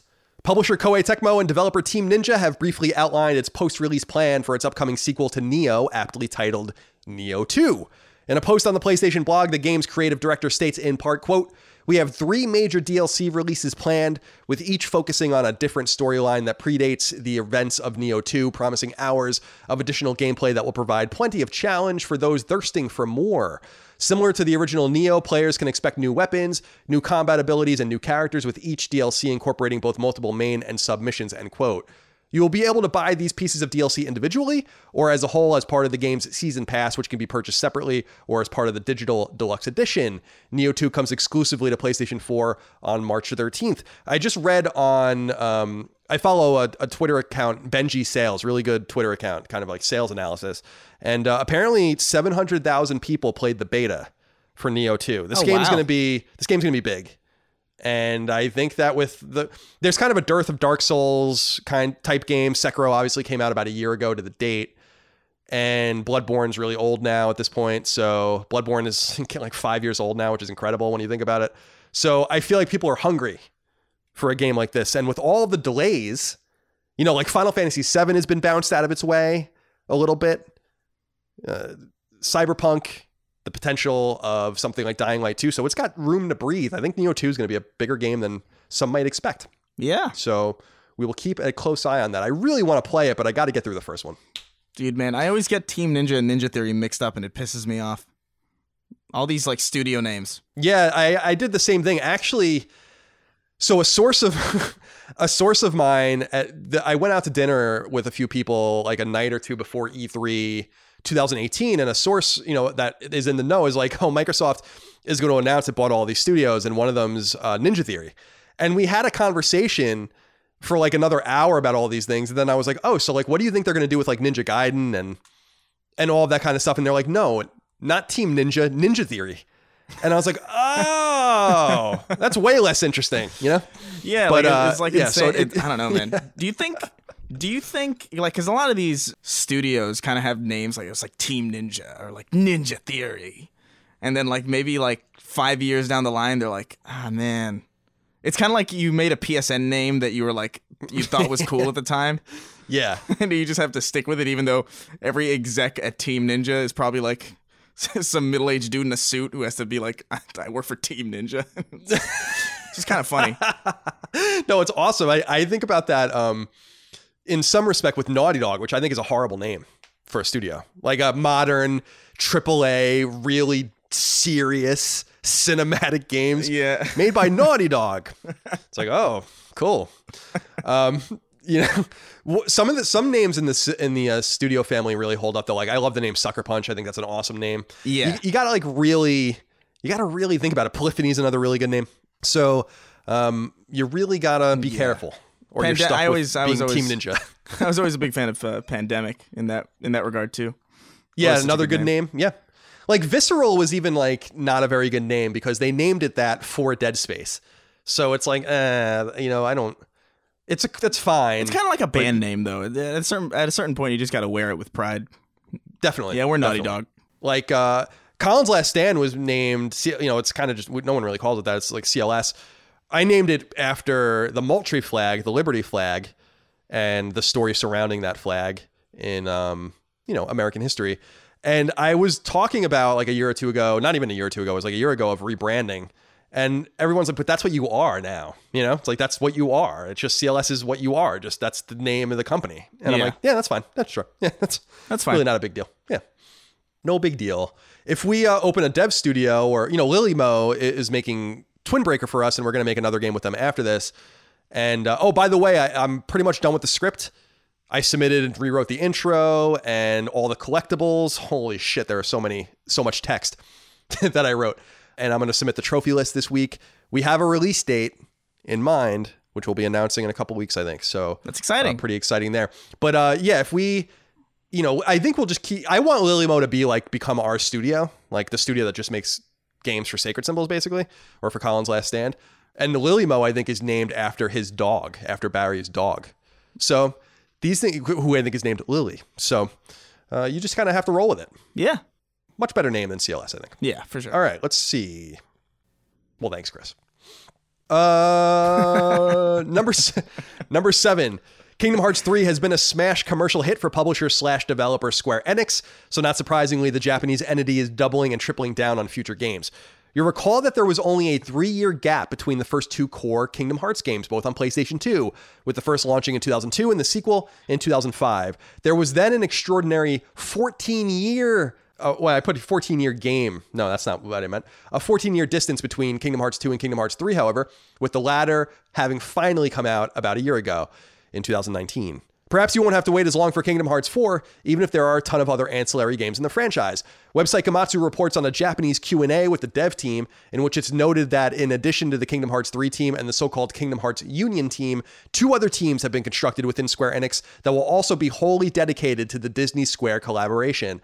One of those two teams will apparently have something to uh, show relatively soon to boot. And yes, the next core game is coming too, as the Q&A notes in part, quote, as for downloadable content, Re Mind is the first and last. We're already working on the next title, end quote.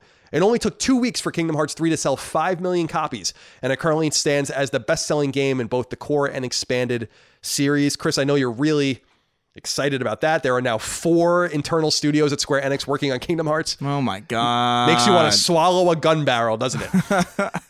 oh my goodness. I mean, good for them. They'll get more they'll get more Kingdom Hearts. I'm happy for you.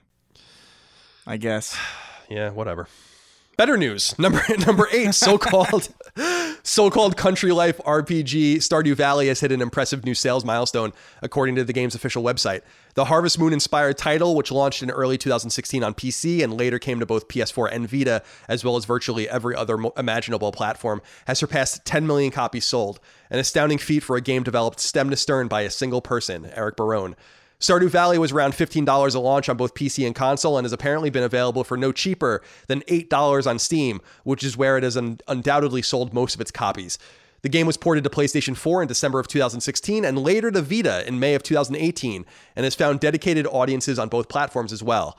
Though older and less played versions like Vita have been essentially released and abandoned, versions like the PS4 iteration continue to receive updates, and Barone plans on keeping the updates flowing to the game for the foreseeable future.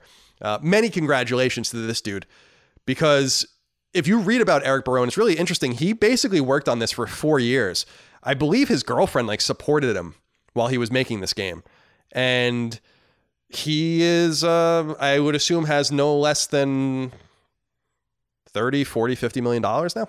Yeah. So uh, many congratulations to him. And he was apparently eager to work on the next game and apparently has abandoned that and is now just going to keep updating Stardew Valley, which I think is really wise really wise move. Just keep supporting this this game, and you can get to the next thing some other time. Yeah, it's your. It's I your bread he's and butter. he's pretty he's pretty much set. You know, yeah, I would say so. he's I would say so. he's doing pretty good. So I mean, I Stardew Valley is definitely not a game that's you know to my taste necessarily, but uh, I I would be hard pressed to say that it wasn't at least somewhat great. If it's got that much acclaim and that many people love it and that many people play it, it's got to have something behind it. And that dude very clearly, he deserves it. Yeah, I agree, man. I, I put about 20 hours into it on Vita, and I, it's really right at home on Vita. It's really awesome there. And I really liked it. I, I just, it's just so time consuming. It is one of those games that you just, that's what you play. And that's the way Harvest Moon was too back in the day. Those Yeah. are games you just have to, or like Animal Crossing, like where these games just, they really require quite a bit out of you. And I was just, I wasn't getting bored. I was just like, I got to play other stuff.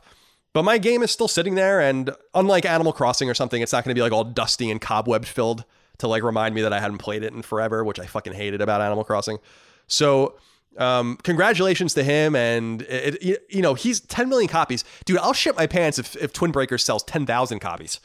So, you know, 10 million is, is awesome. You know, I do have these thoughts though sometimes, Chris. I'm like, what if our game, you know, I looked at like the collectibles in the game and I rewrote the intro and it's like the story's I think really fun and really good, if I do say so myself. And uh I'm like, what if this what if our game like sells 50,000 copies? What if our game like really finds an audience and people really love it?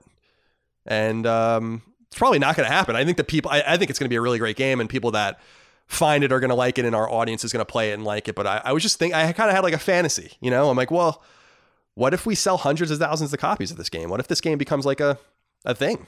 I don't Yeah. think it will, but Who knows? but that would be really nice. It's really all about discoverability. I can tell you right now, our game's going to be way better than most of the shit released on PSN. That I can, I promise. yeah, that that's, true. yeah, that prob- that's probably accurate. It's de- it's definitely accurate. Everyone needs to go just watch some of these trailers that that are uploaded to PlayStation's YouTube channel. We're gonna beat some of those games in the quality department, no doubt. Yeah. We're very lucky to have Barry because he's really really good. All right, Chris, it's time for a wrap up. Number nine, website Gematsu reports that horror game Dawn of Fear is coming to PS4 on February 3rd. That puzzle game Seventh Sector is coming to PS4 on February 5th. That JRPG Azur Lane Crosswave is coming to PS4 on February 13th. And that Danganronpa inspired mystery game Thief's Roulette, which looks fucking cool as shit, is coming to both PS4 and Vita at some point in the future. Gematsu likewise notes that the once canceled Mortal Kombat collection online has reemerged in the form of a PEGI rating, noting that the apparently online enabled compilation of the first three Mortal Kombat games is en route to PS4.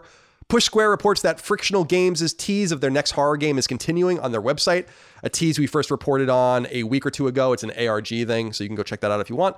Push Square also reports that hidden object game Hidden Through Time is coming to PS4 at some point in 2020, and that Mobile Suit Gundam versus Maxi Boost On, which I know Chris is excited about, is coming to Western PS4s also at some point in 2020. Polish developer Bloober Team apparent, appears to be teasing a sequel to its 2017 horror game Observer. Is that what it was called? Observer? I don't think it was called that. Maybe it was. Via its social media channels. I should know this because I wrote the fucking document. Uh, though it's unclear what the game will when the game will be fully revealed or released.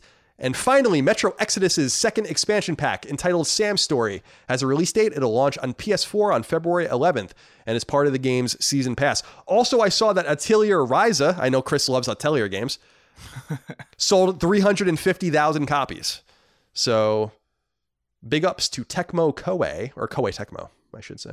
All right, Chris, there are a fucking lot of games this week. Ah, So, with earnestness in our hearts and dedication in our minds, tradition dictates you go first.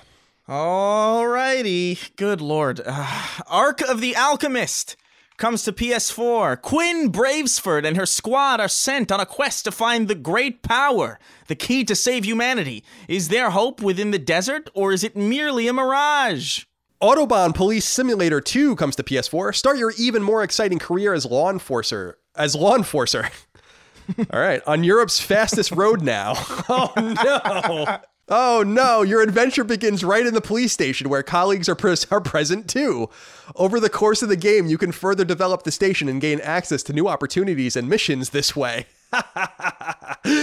oh no, this is why I don't read them ahead of time because I want to start your even more exciting career as law enforcer on Europe's fastest road now.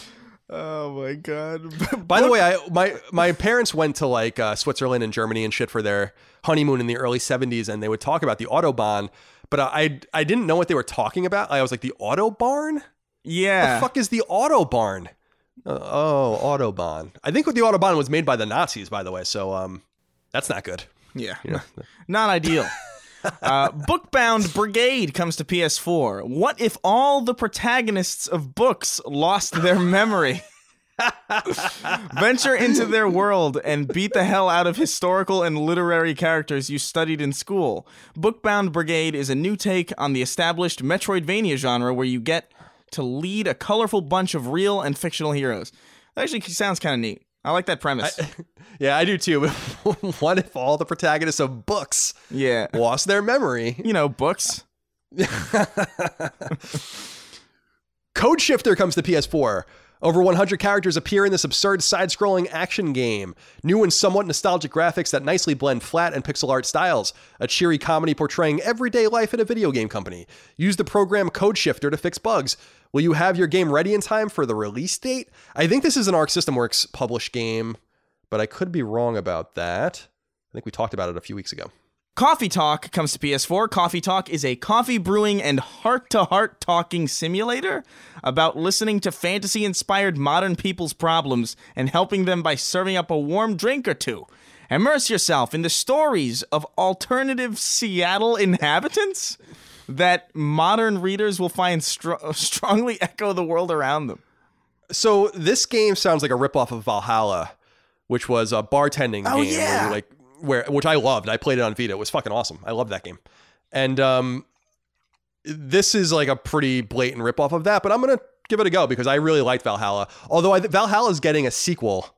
I wish I remember what it was called, but um, yeah. I mean, it's a it's a nice idea. I guess there's now going to be like the Valhalla, the bar, the bar simulator Yeah. uh, subgenre. All right. It came from space and at our and ate our brains. It says I wrote at, but it's ate our brains. A merciless that comes to PS4. A merciless alien species that feeds on human brains, duh, has invaded the Earth. Who can stand up to them? You, obviously. Save the world or at least yourself. Send aliens to oblivion in this unique top down arcade shooter where hordes of enemies are trying to corner you and get inside your skull. Ooh. Ooh. Journey to the Savage Planet comes to PS4. Welcome to the Pioneer program. In this upbeat and colorful first person adventure game, you play as the newest recruit to the Kindred Aerospace. Which uh, proudly touts its rating as the fourth best interstellar uh, exploration company. Onward to adventure, good luck, and mind the goo. Lots of reviews popping up for this thing, so that someone's pushing it, but we'll see if it's any good. Yeah. Kentucky Route Zero TV Edition comes to PS4.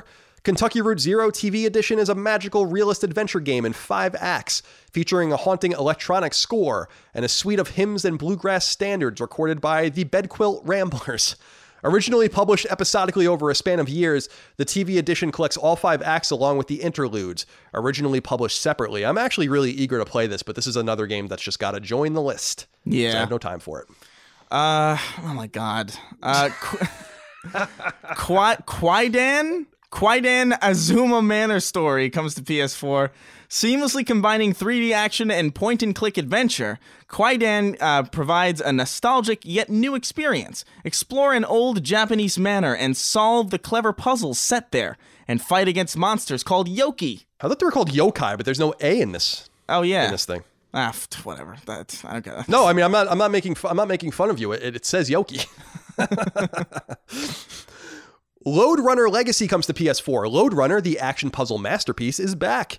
Regain stolen gold from the enemies in the labyrinth. Play with your friends in local multiplayer mode. Create levels and characters, and share with players all around the world. I would also like to play that, but there's just no time. Uh, Mad Age and This Guy comes to PS4. Mix of Bomberman and steampunk puzzle game with pixel art graphics and crazy piano music. Did I mention bombs and explosions? Yes, more fire, explosions, and bombs. Mad Age and This Guy is a dynamic arcade game that combines many elements from the best classic games you remember and love. All right. Never been a Bomberman fan. I got to be honest with you. Never really What? liked. Ah, I love Bomberman. It's so Just couldn't do it. It is cute. There's no doubt about that. Milo's quest comes to PS4 and Vita. Join Milo on his quest to lift a curse that brought back the evil king Old Skull. The young pupper Milo is enjoying his time in the park and sees a delicious bone to chew on. This bone is cursed and sets the f- sets free the evil king Old Skull.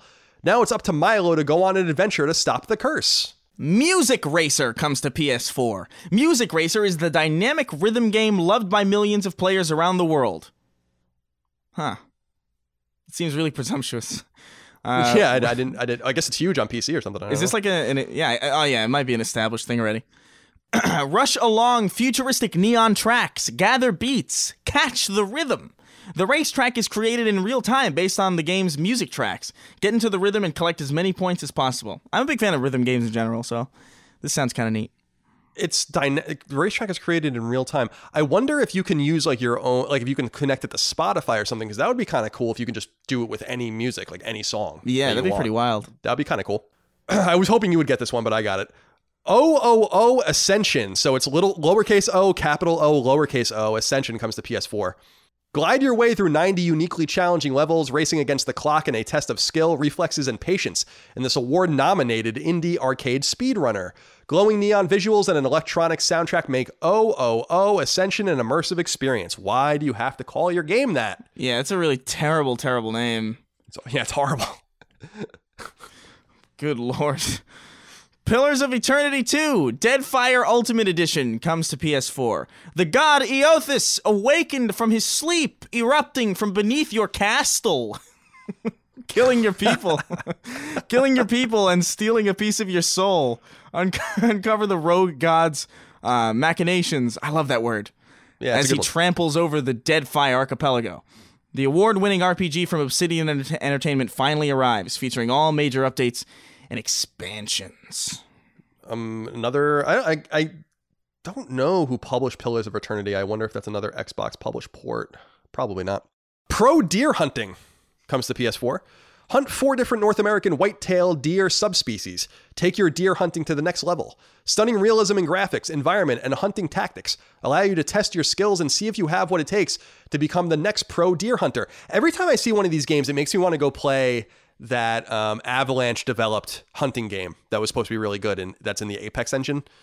Uh, Oh, yeah. I can't remember. I can't remember the name of it, but it was it was actually supposed to be pretty good. I've always wanted to play one of these games because there's like a whole subgenre of hunting games that I, I don't I'm not familiar with. Yeah, like Cabela's, like they're everywhere. Right.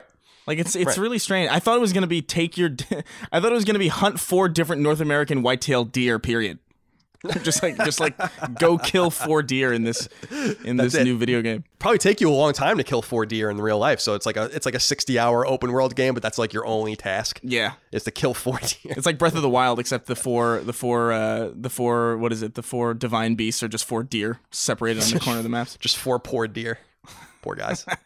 Saboteur comes to PS4. Saboteur is a classic retro game from a retro game hit from 1985.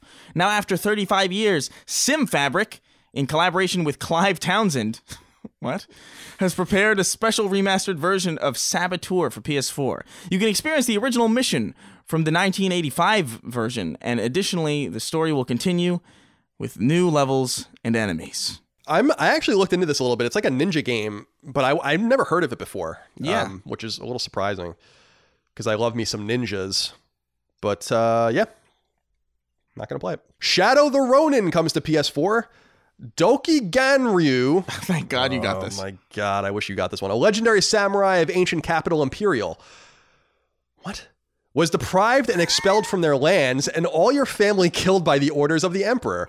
After these events, he swore vengeance against his opponents until death. Thus begins a long and bloody battle in the Edo period. Okay.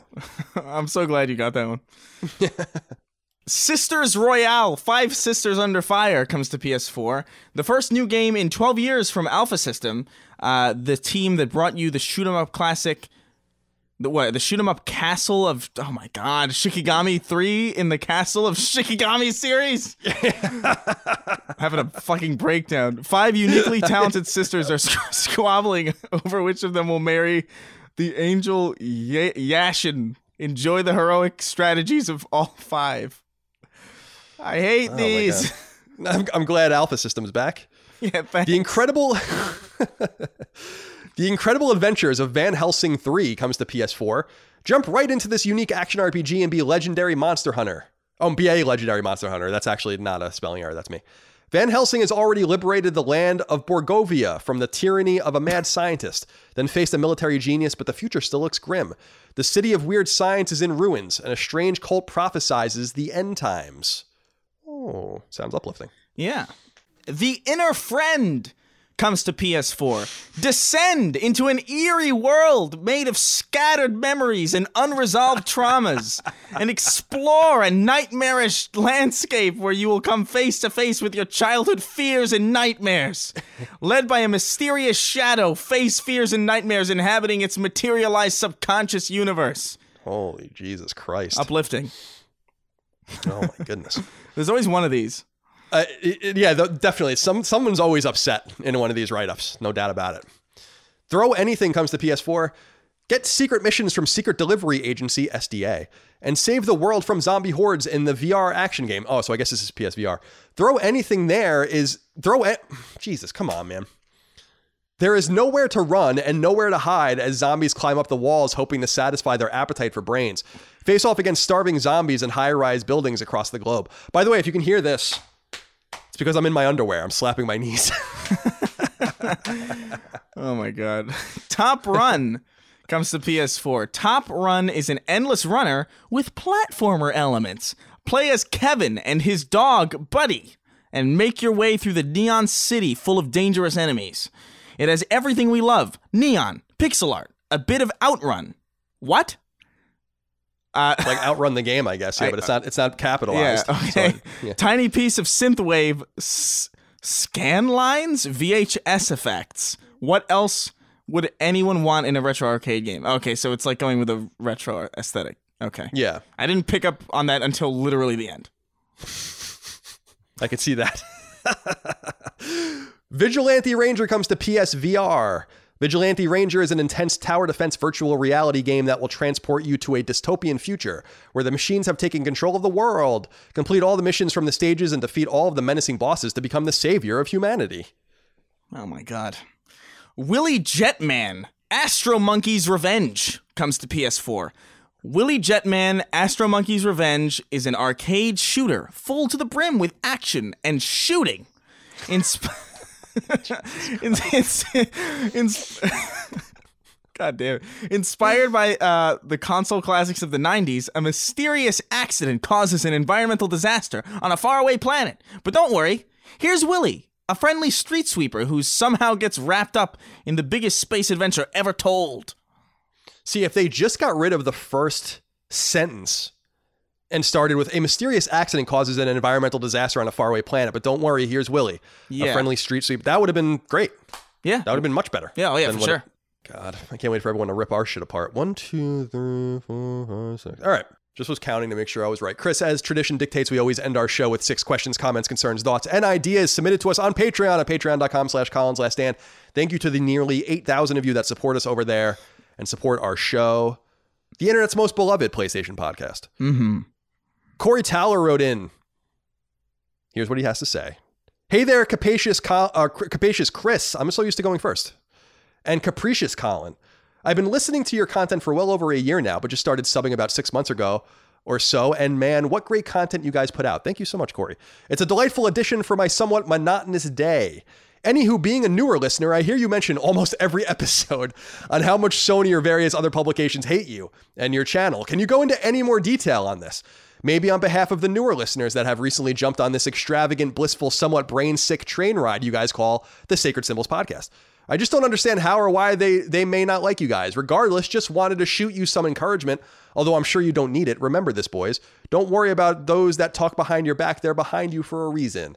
Oh, by the way, Seinfeld Master Race all the fucking way. Love the content. Thank you, Corey. We appreciate you. So the reason I wanted to use this, Chris, was because actually we got like three of these this week. Yeah. So I just chose one. So we bring it up often because it's funny to us at this point. We don't really, Yeah. uh, it's not, it's not really affecting. As you can see, the show's getting bigger and bigger and bigger. The more ignored we are, uh, and the more reviled we are in corners of the internet. But the re- the reality is, is that, and and this is just me being serious. I really don't know why we're disliked by Sony in particular, but by other publishers as well. I'm like a moderate conservative, which is like way outside the bounds in the gaming industry. Chris is a liberal, so so the politics of the of us as individuals might rub some people the wrong way. But I think it's really a story of a runaway train, and this is why like internet defamation I think is so serious, and why Yeah. I feel like I mean this is a random thing to bring up, but like the Nick Sandmann thing with wa- the Washington Post and the CNN and stuff, where the kid with the MAGA hat was in Washington D.C. and he, there was like a uh, pro life rally, and people probably know the story, but a lot of CNN reporters and other, you know not just CNN, but a lot of reporters and stuff online were just defaming this kid, saying that he did things and said things, whatever that he didn't do, and he sued them and actually settled recently with CNN, so he's likely a millionaire now. And I was really pleased to see that, not because of his politics, but because like this shit's kind of serious because people hear something about you and then it just runs away, right? And I see this with Chris actually pretty often. I, I read around and see things that are said about Chris that are just completely not true. And obviously, I see things said about me that are not true as well. And so these things kind of congeal into a situation where it just becomes true. And then to these people, and then it kind of spreads in that way. And obviously, we, we talked about this with Metro Exodus in particular when it came out almost a year ago when we were just ignored about that game that it's clearly that people are just kind of colluding with each other to keep keep our access out in most ways. There are companies that still deal with us. Koei Tecmo, Namco Bandai, Square Enix. Yeah. So it's not like it's not everybody.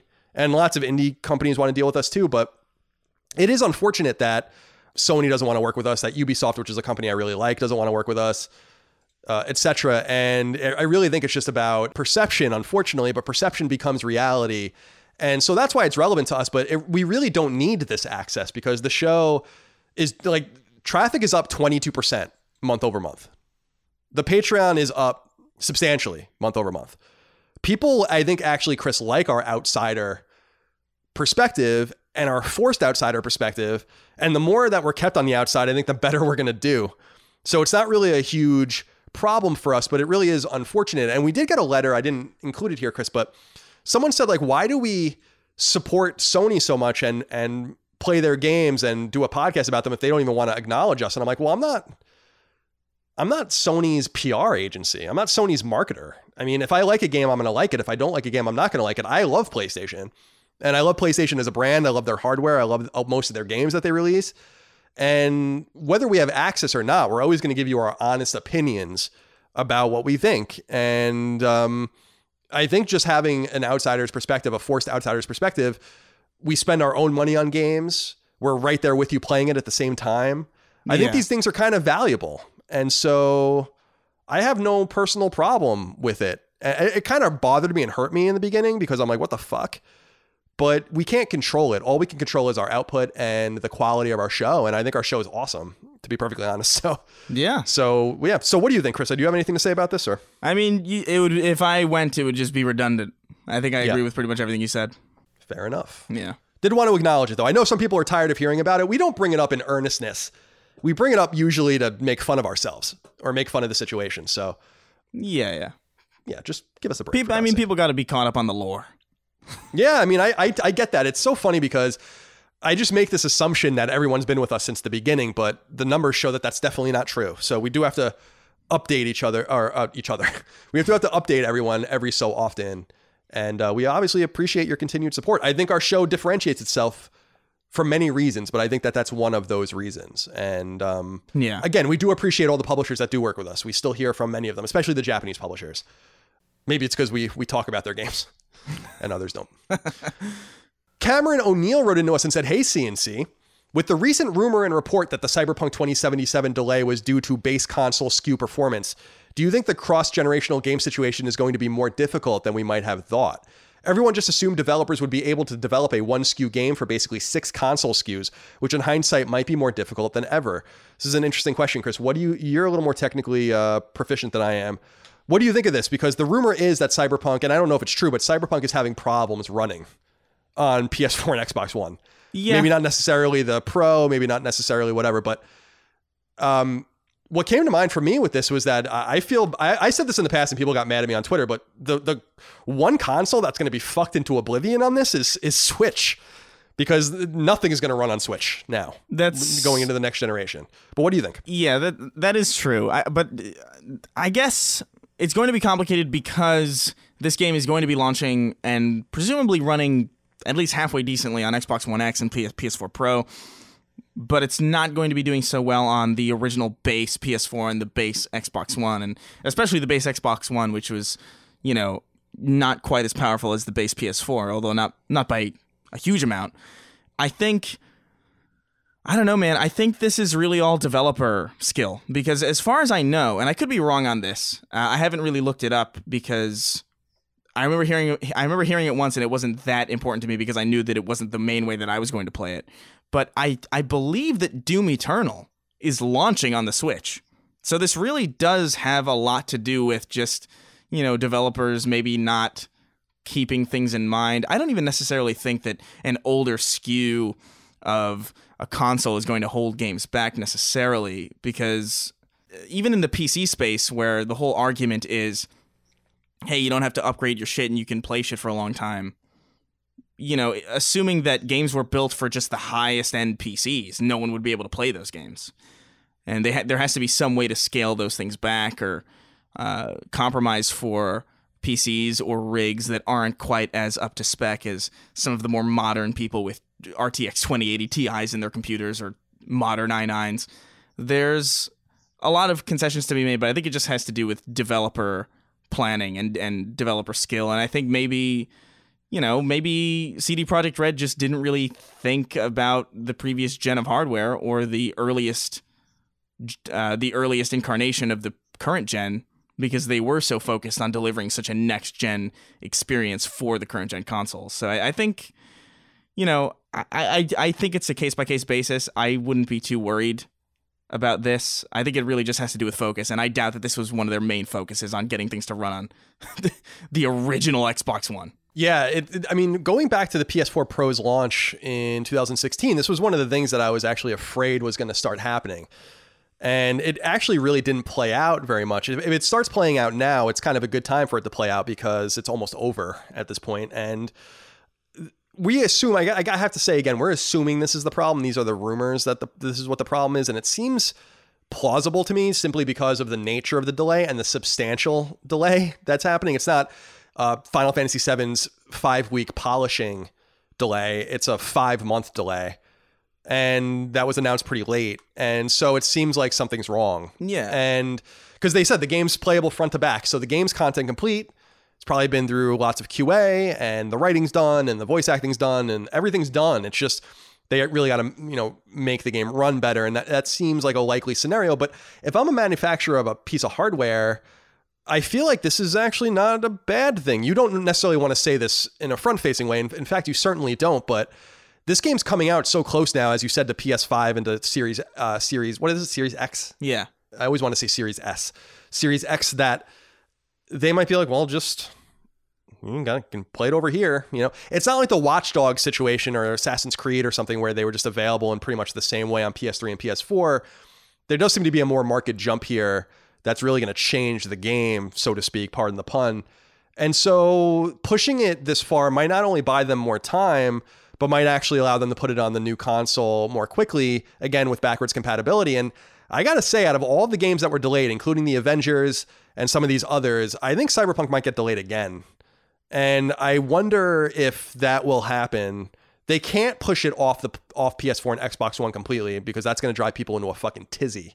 But I, I wonder if this is actually going to be enough time for them to do what they need to do Yeah. because this seems to be all technical now. And see, like we said last week, CD Projekt has a lot riding on this game. There's a lot riding on this game. They are an incredibly well respected studio, much like uh, Techland. We always talk about Techland really coming into their own with Dying Light, and they have a lot to prove with Dying Light 2, which has been indefinitely delayed.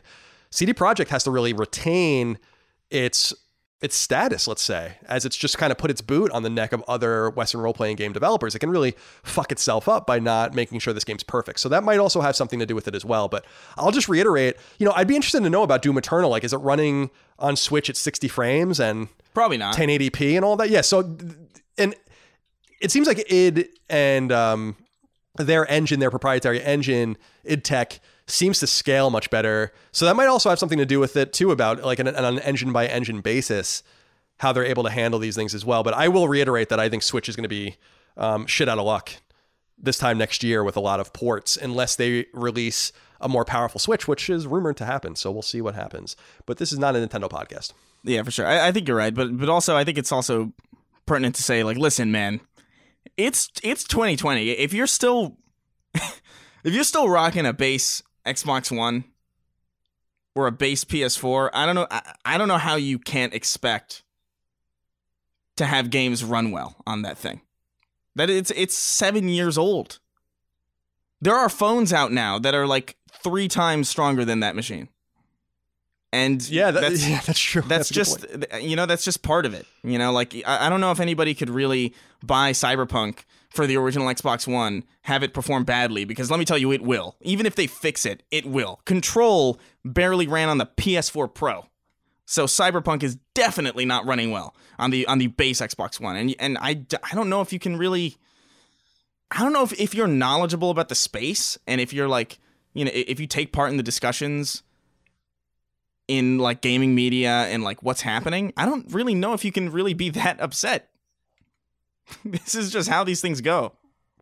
Yeah, this is again. You're. I think you're right, but it's also again what I. I just. I feared this, you know, because there was nothing like this with PS3. Like the same PS3 that ran Uncharted: Drake's Fortune in 2007 ran The Last of Us in 2013, and even if you had a fat PS3 and then a PS3 George Foreman grill later on, so the third iteration of PS3, they were basically the same machines. And I just felt in my heart like, and people got so mad at me, man.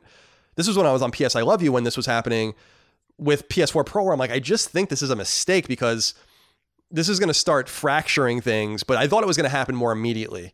And like you said, Control and other games started to be kind of the tip of the spear with this stuff. But uh, I'm with you entirely that I think that you have to have some sort of expectation with the kind of exponential advancements in technology that stuff just can't hang around like it used to. Because I used to talk about with the NES, if you count the fa- the Famicom, like the NES was around for like 11 years, and Mega Man One in '87 and Mega Man Six in '94 look like they run on different hardware, basically. you start to kind of master these things and the music's much more robust and the parallax scrolling and all these amazing things are going on. But I, I fear that this is going to be a problem towards the end of this generation. And I feel like Sony might look at this as an unintentional boon to PS5 because people, they'll just be like, well, just come to PS5 then. And this Yeah. is this is kind of the unfortunate thing too is that we know PS5 is going to be backwards compatible at least with PS4. So if you're in that if you're in between a rock and a hard place now where you're still rocking a, an original PS4 or a PS4 Slim, you might as well just wait until the PS5 comes out and buy it. But then you're going to have to wait to play some of these games at their highest fidelity, and that kind of sucks. So, you know, I feel, and I say this by the way as a PS, I, I talk so much shit about the PS4 Pro and then I bought one. So, you know, don't listen to me. Jorge Palomino wrote in and said, Hey, C Squared, what are your thoughts on Sony possibly acquiring Kojima Productions and the first game being a PS5 exclusive horror game? Do you think this could get lead to a Metal Gear Solid remake with Sony buying the franchise from Konami? Or maybe they could set up an agreement to allow to allow Kojima to take on his remake and have Konami just make some cash. I think it could benefit from the same kind of treatment Final Fantasy VII is getting with its upcoming remake. Much love to you, gents, and keep Twin breaking. We will, Jorge. Thank you for writing into us. So there is a rumor percolating right now, Chris, that Kojima is making a horror game. This isn't a huge surprise considering the cancellation of Silent Hills, which Yeah. led in, in to Death Stranding. And I think Death Stranding is a horror game. So in my mind, I think that it's definitely a horror game. So I wouldn't be surprised by this. I don't know if Sony will buy Kojima Productions, and I'm not really sure it's a huge, or I'm sorry, a good idea because for as much as we like Death Stranding and Death Stranding was well received in our community and and whatnot, it didn't sell that well. Mm-hmm. And I don't know that Kojima is the wisest investment they can make. I mean, it's not like uh, Insomniac was like a really wise investment in my mind. Like that was a really smart thing to do. And there are other studios out there that I think would be really smart to buy, like Techland. I think would be a really smart studio to buy. Yeah. CD Projekt is probably way too expensive, but that's another studio that you'd want to buy. But I just don't know that I look at Kojima Productions after one game and I'm like, we want to wrap this guy up based on Death Stranding because I I like Death Stranding a lot, but I think it could have used more time in the pot first of all. And uh, it- again, it didn't sell very well. So, what do you think? What what do you want from Kojima? Should he join Sony? Uh, should Sony chase him? What do you think? I don't know. I I think you're I think you're right in some ways. I th- I think I it, it's important to figure out like what Kojima even wants to do because there's been a lot of debate as to like what he even wants to do and like I know he talks about TV a lot and wanting to do like movies. So in that regard, I don't necessarily think that investing in his studio is the smartest thing when he himself is so, you know, I don't want to say aloof, but he just sort of does what he wants which is good if you know that he's going to make a game, but might not be so good if you buy him and then he's like, I want to make a movie. It's like, oh, ok- okay, well, that's not what we bought you for, but he's gonna, he's probably gonna make that movie anyway.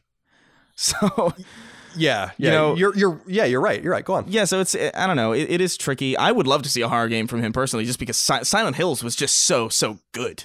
Even just from the demo that we got, which is people are still playing and still dissecting and finding new shit in to this day. And I, I don't even know. It's been like five years at this point, probably four years, maybe uh, minimum. I, I don't remember when PT came out, Yeah, I'll look.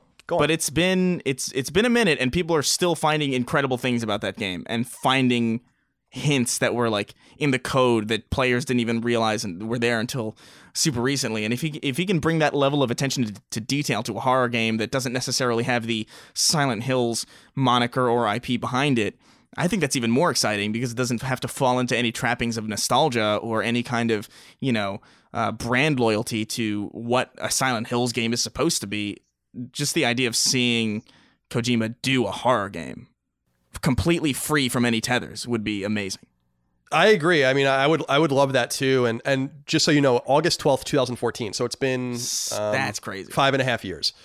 So I'm with you in the sense that Kojima clearly wants to do other things, and you make a really great point that if you're buying Kojima Productions for Kojima's mind, and then his mind is distracted with other shit, then you're not really buying the studio you want. You're buying his team, and remember that his longtime producer recently left, and so if he's distracted with other things, then that's a problem. But what would be really interesting, we were talking about PlayStation Productions earlier, and this, you know, in Purgatory Uncharted movie.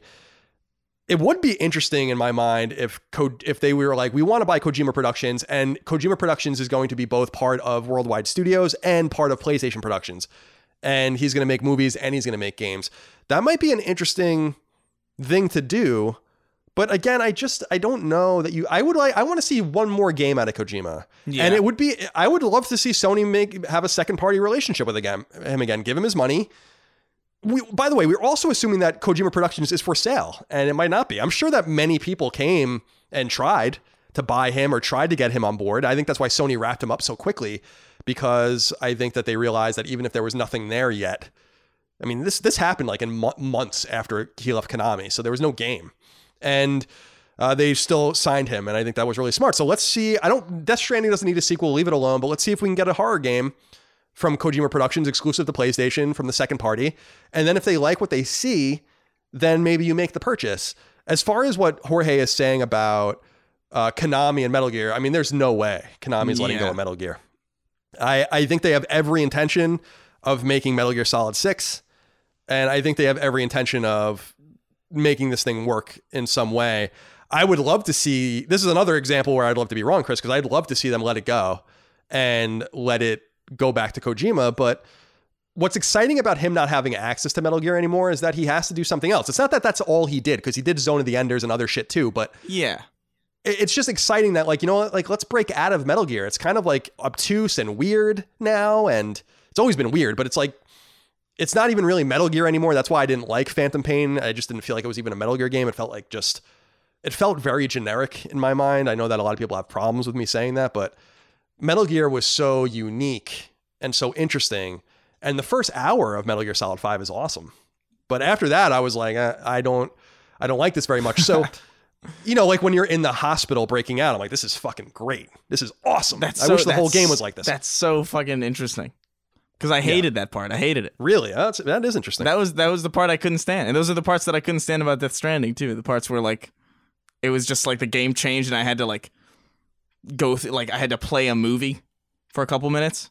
you don't want to play those movies. The second that game opens up, the second that game opens up, and you can put decoys of yourself all over a car and drive it into it's just it gets it just gets I think that game is genuinely like from a sandbox level kind of like actually better than Breath of the Wild like actually.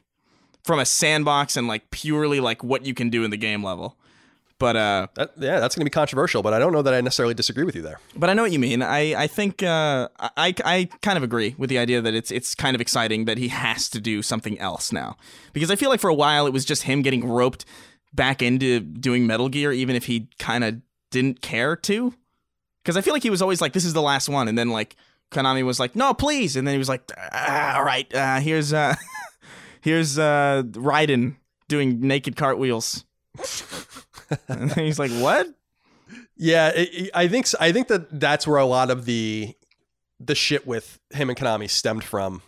Not only that, but that Metal Gear Solid Five took so long that they released that you know that interstitial yeah version of the game and I, I just think it's soured. I, I think I think the more you do something like in a franchise as beloved as Metal Gear, the the the more the pressure's ratcheted up too, and it's probably really difficult to work under those that environment. When we talk about that with Last of Us too, like I can't even imagine the pressure at that studio to deliver, you know, and the, the pressure just wouldn't be as high. It would always be high because of the pedigree of the studio, but I don't think it would be as high if they released something else. So for me, my take, Sony should acquire another license with him, another game through the second party, have him make a horror game this time, and see what happens from there and let Kojima be Kojima because I think that's when he's strongest. And I got to say, I was kind of impressed with Death Stranding uh, considering how quickly it was made. I just did not expect it yeah to be that good. I didn't. I just didn't. Now, again, we said a lot of different things about it, and I think it's true. There's like almost no enemy and enemies in it. It's just a map. You know, it's it, like with very little interaction going on. There's very there are just a lot of cutscenes, so you can see the corners they cut, obviously. But also remember that they made this game in a proprietary Sony engine, Decima, and they're comfortable there now. And so that might be another way to ho- loop them in and Yeah. keep them you know, because they make they only work on these proprietary engines. So it's not like he's going to be able to easily go to like Unreal or something like that now. So Yeah, for sure. we'll keep an eye on him. We'll keep an eye on that Kojima, that wily son of a bitch. All right. All right, Angel de Jesus. Do you think it's Angel de Jesus or de Jesus? I like De uh, Jesus? I like de Jesus. You don't fuck with the Jesus. Yeah. How many times do you think he said? Probably. How many times do you think people have said that to him? Oh, so many times. You don't fuck with the Jesus. I love that shot of Jesus in Lebowski where he's just cleaning the ball. Yeah. It's like him and whatever that white guy is that he's with. I can't remember his name. Hello, Boogie Down Chris and Short Island Colin. I don't know what that means. My question is where in, is the news on the next Dark Pictures anthology game? They said they would release the next game in six months. Well, six months is almost up, and there has been not a word. Have you guys heard anything through the grapevine? Man of Medan wasn't quite up to what Until Dawn was, but I still enjoyed it. I am anxiously awaiting the next game, and with all these delays, now would be a great time for it. This is a good question. Did you ever get around to playing Man of Medan? I played a little bit of it with a friend of mine and wasn't too wasn't too into it. But in fairness to to the game, Until Dawn was also one of those things where it was like, this, is good. This is this is good. But I didn't really think about it much after I played it. So I think that I think that narrative heavy kind of game design is just not necessarily my cup of tea, but I definitely felt that Man of Medan was kind of worse. Like it definitely didn't feel as engaging. The characters felt a little, little bizarre. But I don't know, man. It is weird that it's they've just been silent, especially because yeah, this would have been a perfect time to put it out because like all these games are just randomly pushed away. Yeah, it's it is true. I mean, yeah, they, it, it's serendipitous if they were ready to go because it's it's perfect. It's also I think a forty dollar game, so it also has that nice price point. Uh, so a few things to keep in mind: Man of Medan sold really well, and that might actually have something to do with why this is taking long, uh, longer than we had anticipated. The Dark Pictures is this anthology of smaller horror games by Supermassive, the British studio that did Until Dawn, which is one of the great PlayStation 4 exclusives in my opinion. And the next one is called Little Hope and we haven't seen anything about it since like August and September. They talked about it a little bit. They released a trailer, I think. And so I think it's still on pace for some sort of 2020 release date, but I think that the sales of Man of Medan combined with its somewhat lukewarm commercial or critical reception, Chris, might have had Bandai Namco, the publisher of the game and the series, go back to them and be like, let's spend a little more time and get this right because we have already hooked people in. People are buying this game. And they you know people that have p- bought it liked it. The critics didn't like it quite as much. But we have something here. So let's take a little more time. Let's spend a little more money. I feel like that's probably why Yeah. it's gone a little silent. But i think we're also overestimating how long they've been silent. I mean it's only been like four or five months since they've talked about it. So uh, i would expect to see it in q2 q3 something like that it would really be a great halloween game that's what i thought about until dawn uh, but I don't know if they're going to wait that long. But it's called Little Hope if you guys want to go look into it. There is a teaser out there for it right now. But I wouldn't really be surprised if it had something to do with the game. Man of Medan, remember, Man of Medan outsold Control substantially. So, you know, Supermassive is onto something here. Ushin Doyle, and I only know that because he wrote in. He said it pronounced like Ushin. Are you sure that's how you say you say your name? Because it's O I S I N. Fucking Irish people are crazy. I'm telling you. I I'm not even gonna I'm not even gonna bother with this. What's the crake, my dudes? What's that mean, Chris? You're young. What does that mean? Crake. Crake? I don't know. That sounds like something only an Ushin would know. Oh. Greetings from Ireland. I'm a long, long time listener, and I have finally scraped together the dreaded two euros a month donation that has eluded me for many years. And use the little euro sign, the little cute E with the little lines through it. My question to you is regarding character design in gaming. Character design is such an important aspect within the art design of a game, yet I feel like it sometimes goes unrecognized within the fan base and sometimes in game studios. When an artist absolutely nails the design of a game's protagonist, antagonist, or creatures, you can instantly recognize what they're all about while also being captivated and curious to learn more. Games like Super Mario get almost everything right with absolutely iconic and simplistic designs, from Mario himself to Bowser to the humble Toad. I find that modern games can often leave something to be desired when it comes to unique and iconic character designs. Games like Days Gone or The Division are obviously grounded in a more gritty and realistic world, but I still think sometimes their characters can look a little bland. What do you think? What games have the best character art design that immediately pique your interest and remain iconic long after you finish the game? Love from Ireland. Chris, this is a really good point because I think that the more realistic we get, and we've discussed this in the past in other regards, but the more realistic a game gets, I just think that the kind of the less inspired character design becomes. Because uh, we talked about the last of us. As much as we love joel and ellie and i love the way they look i love the characters i love the voice acting i love the writing i'm not so sure that there's like a lot of inspiration in the way that like joel looks. Joel kind of sort of looks like troy baker you know? Yeah. ellie kind of looks like ashley johnson. So there's also like because of the mocap less of a reliance on like pure art. And I love that he brought up Super Mario Brothers because he's absolutely right. If you think about like Bullet Bill and the Chain Chomp and the Piranha Plant and Dry Bones and all, they're awesome. They're awesome designs. They're all awesome designs. Or even Yeah. if you think about some of the later characters, like the more human, like uh, Luna, whatever her name, or no, Luna's the star. The little, the princess from Galaxy. I can't remember her name. Uh, Yeah. Rosalina so like they're all amazing character designs and i think that a lot of it has to do with its more cartoonishness. So like if you're that's why anime is so interesting even though i don't watch a lot of it and a lot of it does look the same. But like i'm playing dragon quest 11 and like some of the designs are so cool because it, they, they have big ass eyes and little mouths and these weird proportions and the monsters are crazy like i think the most iconic jrpg character to me is a slime from dragon quest i love that design Yeah. and that goes all the way back to Dragon Quest from the mid 80s. So, what do you think about this whole thing that Ushin Doyle wrote it? What a fucking Irish name, Ushin Doyle.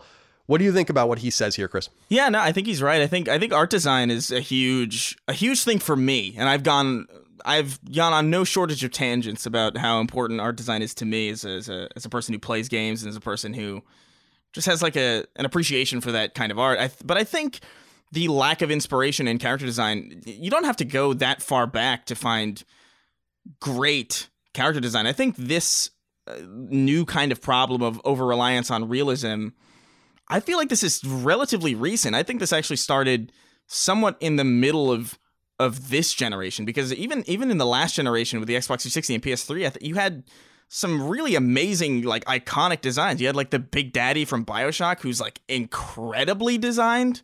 Uh, the Psycho from Borderlands is remarkably well designed and you could just tell everything about that character from just the way he looks. Pretty much everything about Portal is super well designed. One of the main things I love about Halo, even to this day, is that it's it's just a dude with a motocross helmet, and it's just simple and it looks cool. There's a there's a lot, and actually, ironically enough, as much as this is a this is indeed like a realism problem, and as much as games like The Last of Us and Days Gone, and you know some of these gritty open world, super dark, real stories do have kind of you know less than inspiring character design. I actually think Death Stranding has incredible character design. Like just the way, even though Norman Reedus's face is just Norman Reedus, like that character design of that that Bridges suit and like the the, the backpack and the baby in front is like that's super well designed and that's really iconic and and and fragile with her suit and like Die Hardman. Those are all super super well designed characters and that is a game that really really heavily relies on on on realism. So I- I think I I wouldn't blame. Uh, I wouldn't blame the lack of inspiration necessarily on just the over reliance on realism or mocap or anything else. I, I think the strength of a character's design is all in the people who design them, and you can totally make realism work. Uh, something doesn't have to be like a 2D sprite or a cartoon or a JRPG just to be just to be really well designed and super iconic. Yeah, well, very well said. And I, Death Stranding is a great example. I'm glad you brought that up because I love the design of Higgs so much in that game, uh, who's played by Troy Baker. I just wish that it made like more sense why he was designed this way with his. He had like guy liner on and his like Egyptian cape and Yeah. I, I fucking loved it. I thought it was awesome. It was so cool. He was you're you're absolutely right there. He was a great character. But uh, the reason I love camp so much in my character design is because I feel like there's a lot more to get excited and interested about there. I, uh, the reason I love Mega Man so much are because of the bad guys, the the robot masters as they're called. They're fucking awesome, yeah. and they're ridic- They're totally ridiculous. You know, some of them are absolutely outrageous. Some of them are like really cool and gritty and realistic. But a lot of them are nuts. Like Dustman has like a big vacuum cleaner on his head, right? And Yeah. Shadow Man has like a big ninja star on his head, and Airman has like a fan in his chest. But I fucking love those designs. I think they're so cool. Like I love, love new Mega Man games because the, it's so exciting to see what the bosses are going to look like. And um, it's the same reason why I love GI Joe so much because of the bad guys, mostly the Cobra, because they're like ridiculous. They're just absolutely ridiculous. they're ridiculous sure, yeah. characters. and and so I, I do love that. And Castlevania and you brought up we brought up Castlevania a little bit earlier, but the design in Castlevania is something really nice because it's like Victorian and kind of realistic and vampiric, obviously, but also a little bit grounded and a little bit fantastic and draws from like mythology and all these kinds of things and Yeah. Lovecraft or whatever you want to call it. So yeah, the character design I think goes further these days in a way, Chris, like you said, because like Big Daddy is a great example. Like what an iconic design, even though the world of Rapture is uh, supposed to be somewhat grounded. But I also think the design comes a lot from the environments as well. Mm-hmm. And that's not something we really got too much of back in the day. That's why I think Castlevania was so special for so long because it was one of the few games where the environment, like the castle or the surroundings of the castle, were, were the characters themselves. So Yeah, no, I, I definitely agree. I, I, I just think the, I, I think we we go a little bit further back than we need to when we when we think about like how great design used to be. I, I really do think like the 360 PS3 era was just full of great. Dead Space, the Ishimura is such a great location, and Isaac is is a super well designed character too, even though he's just a dude, another dude in a suit. I swear to God, dudes in suits just work super well for like iconographic imagery. The fact that his health is like on his spine and just the plasma cutter is just so uniquely Dead Space. You know, Portal was last generation, and you have to literally, if you ever put a portal in anything you do, you actually straight up have to go out of your way to avoid using blue and orange because people will immediately recognize it as Portal.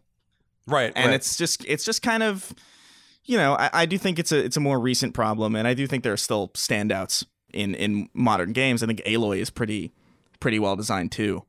Yeah i i don't know man. Character design is super important and i do wish that we we embraced some more camp and some more outrageous creative designs in our protagonists in our antagonists in our environments because that just that's just interesting and it's cool to play in those spaces and we want more of them Absolutely. And uh, yeah, it allows you to kind of flex your muscles more and do more, which is cool as well. And yeah, Aloy is another great example of a well designed character. I love the Native American imagery in that whole game. I thought it was really cool. Offensive to some, but yeah I don't really care. fucking vanquish with the with the with the the planet that you were like walking like kind of like on the inside out of it was so cool We're going to be playing Vanquish real soon. yeah Very exciting. That's another great example of ultimate camp. Final question, Chris, comes from Mike Z. My name is Mike Z. Wrong one. Mike Z. Hey, Crisco. I recently sold my gaming PC and gave my Switch to my kids. Now I exclusively use my PS4 and it feels real good being able to focus all my gaming time on one platform. Colin, what would Xbox Series X need to offer in order to, for you to leave the PlayStation ecosystem? Chris, what would PS5 need to do for, for it to become your one and only? Thanks. Keep up the great work and stay greasy. Ooh, yeah uh, there's really nothing they can do. I, I'm just being straight up honest with you. I, I, I wish them the best. I hope Series X is a great success for them. I think uh, competition is really important and vital. I think that they have been doing awesome stuff on Xbox, but I'm so ingrained in PlayStation that that's where I'm going to play. I'm playing on PlayStation 5. I can be the only person in the world with a PS5, and that's still where I'm going to play. So, my very candid answer is that they could do literally nothing on that platform for me to go and play it. Uh, that's just me being honest. I might still buy one because there's going to be maybe the random game. Like, I still haven't played Gears 5, although I can play that on PC. So, that kind of ameliorates that problem because there are certain things I do like on Xbox, especially Gears of War. So, I don't know that I even even if they did something, I'm not sure I really need it because I can just go and play the games on PC. So right as far as services are concerned, I think they're going to be copied and maybe even surpassed by what PlayStation plans on doing with PS Now and everything. So again, there's just not anything there they're going to be able to do. And I, I feel like that answer is probably going to be pretty common for a lot of people because we're all so ingrained now in these places with digital ecosystems and trophies and achievements and whatever that I, I just think mobility is uh, is going to be you're going to see fewer people mobile than ever. But what do you think about his question about PS5 being your one and only? What do they need to do? I think my answer would be very similar to yours. I don't think I don't think there's much that anybody could do to convince me to you know, stay with a single platform. Like I don't know, maybe a controller option with offset sticks or like full backwards compatibility throughout all the generations, but even in that ideal scenario, I feel like I would be too cognizant of the fact that I'd be missing out on too many other experiences to relegate myself to a single machine. Like there, there's benefit of the simplicity in sticking to one machine, like not having to remember which Skyrim is your main Skyrim. but like ultimately, like I like Gears of War a lot. I like Halo a ton. I like being able to I like being able to play Resident Evil 2 as a completely naked Ada Wong on PC for no reason. you know, I like some of the crazy experiences coming out of high-end VR and my roommates and I play stuff like Super Smash Brothers pretty much every day and, you know, I don't know if there's really any amount of technological wizardry that a single platform could do to make me say no to everything else. And I also think it's that outside perspective of mine that allows this particular PlayStation podcast to be as informative and as varied as it is. So even professionally, I feel like it would hinder me to stick with one system. And besides, you know, Colin is plenty PlayStation devotee for the both of us. I don't I don't think I've ever met anyone with as much knowledge about a single platform as he does. So I think we're covered on that front. So yeah, I agree. Well, thank you, and I I agree with you. I think that what makes Sacred Symbols run is that we're not both devoted, let's say, to the PlayStation platform. You're agnostic, and I think that that's, like you said, allows you to bring in a lot of extra stuff that adds context and texture to our conversation. So, for our show, at the very least, I hope that that's the case, and I'm not worried about that. That's why I thought this was an interesting question because I assumed both of our answers would be the same. That there's really nothing that's going to keep me from just playing on PlayStation 5, and there's nothing that's going to keep you from only playing on PlayStation 5, which is fun. But the the point is is that we're really on the precipice of a new and exciting generation, I think, regardless of where you play. And I'm really eager to see what they do on Xbox Series X, but I think that they removed any modicum of agnosticism from me when they went to PC day and date because I have a beautiful $3,000 gaming laptop. I can play whatever I want on it. So, mm-hmm, yeah. I don't need I don't need that and right now now I know some people are nervous about Horizon and everything, but we don't we don't have that situation with PlayStation 5. We already have a George, you know? So I don't think we need to, you know, I don't think we need to worry about that too much yet. They're, they're just going in two different directions, but we'll learn more. And like I say now every week, Chris, because it's probably getting really annoying, the next episode of the show may very well be a PlayStation 5 blowout episode. It all depends on when they show it off, how, when, where, etc. All right, Chris, let's get the fuck out of here. Yeah. I'm I'm done. I'm done. I'm like the photographer that throws his camera in the air and someone else catches it. Yeah. Now it's it's their camera now. That's their camera. You get this film out and you you no no one does that anymore, right? No one uses film anymore. No. Probably someone does. Maybe someone does. Probably someone with like a scarf. Yeah. Oh yeah. Definitely. They definitely wear a scarf. And a V it's a scarf with a V-neck though. Yeah. they have a V-neck on, so there's like a little bit of a triangle, upside down triangle on their chest. Yeah. Very sexual. Very good. All right, Chris. Well, we appreciate you and we appreciate all of you out there for listening and supporting our show. Thank you so much. Remember, support us on Patreon, patreon.com slash Colin's Last Stand. Buy merch, colinslaststand.com. Remember, also, you can search and find high res logos of ours if you want to make your own merch, if you can't afford ours or don't have the propensity to buy it. We're totally okay with that. So do what you have to do, but your monetary support is necessary for us to continue. So thank you so much for that. Leave us nice reviews on iTunes, etc. And I think that's it. We'll see you next time for more Sacred Symbols. Goodbye. Take care, guys. Sacred Symbols, a PlayStation podcast, is a product of and a registered trademark of Colin's Last Stand LLC and is recorded from Richmond, Virginia and Burbank, California, USA. This show is conceived by, is written by, and is produced by me, Colin Moriarty. My co host is Chris Ray Gun. You can find me on Twitter at No Taxation and on Instagram at CLS Moriarty. Chris is on Twitter at Chris R. Gun and on Instagram at Chris underscore Ray underscore Gun. Sacred Symbols is edited by Dustin Furman. To message the show online, please use Patreon's DM service. As you know, all of Colin's Last Stand shows, including Sacred Symbols, are fan-funded on Patreon at patreon.com slash Stand. The following names are at the producer level or higher on Patreon, and we are eternally grateful for your kindness, generosity, and fandom.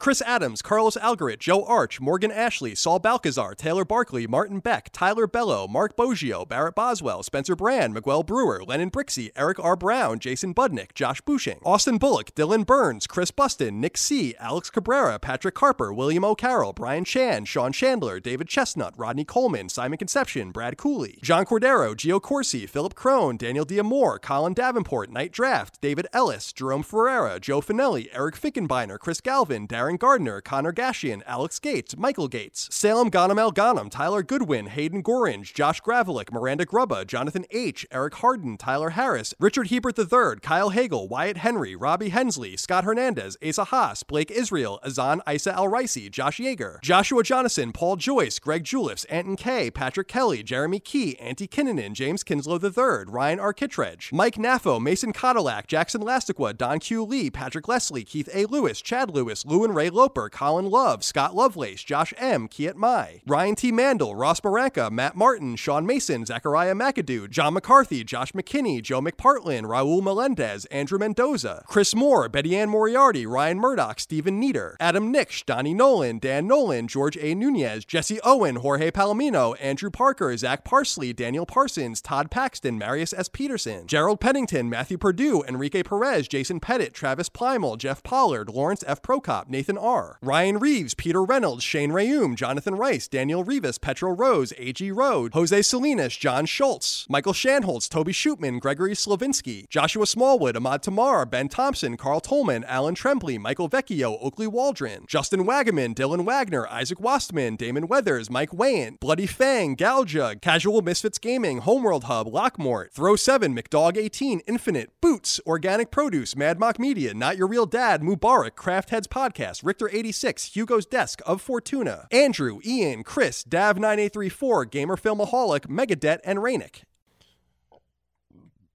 Sorry, I had a burp.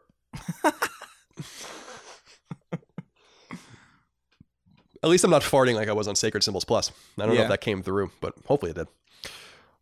Angi has made it easier than ever to connect with skilled professionals to get all your jobs projects done well. I absolutely love this because, you know, if you own a home, it can be really hard to maintain. It's hard to find people that can help you for a big project or a small. Well, whether it's in everyday maintenance and repairs or making dream projects a reality, it can be hard just to know where to start. But now all you need to do is Angi that and find a skilled local pro who will deliver the quality and expertise you need. Angi has over 20 years of home service experience and they've combined it with new tools to simplify the whole process. Bring them your project online or with the Angi app, answer a few questions and Angi can handle the rest from start to finish or help you compare quotes from multiple pros and connect instantly, which means you can take care of just about any home project in just a few taps. Because when it comes to getting the most out of your home, you can do this when you Angi that. Download the free Angi mobile app today or visit Angi.com. That's A-N-G-I dot com.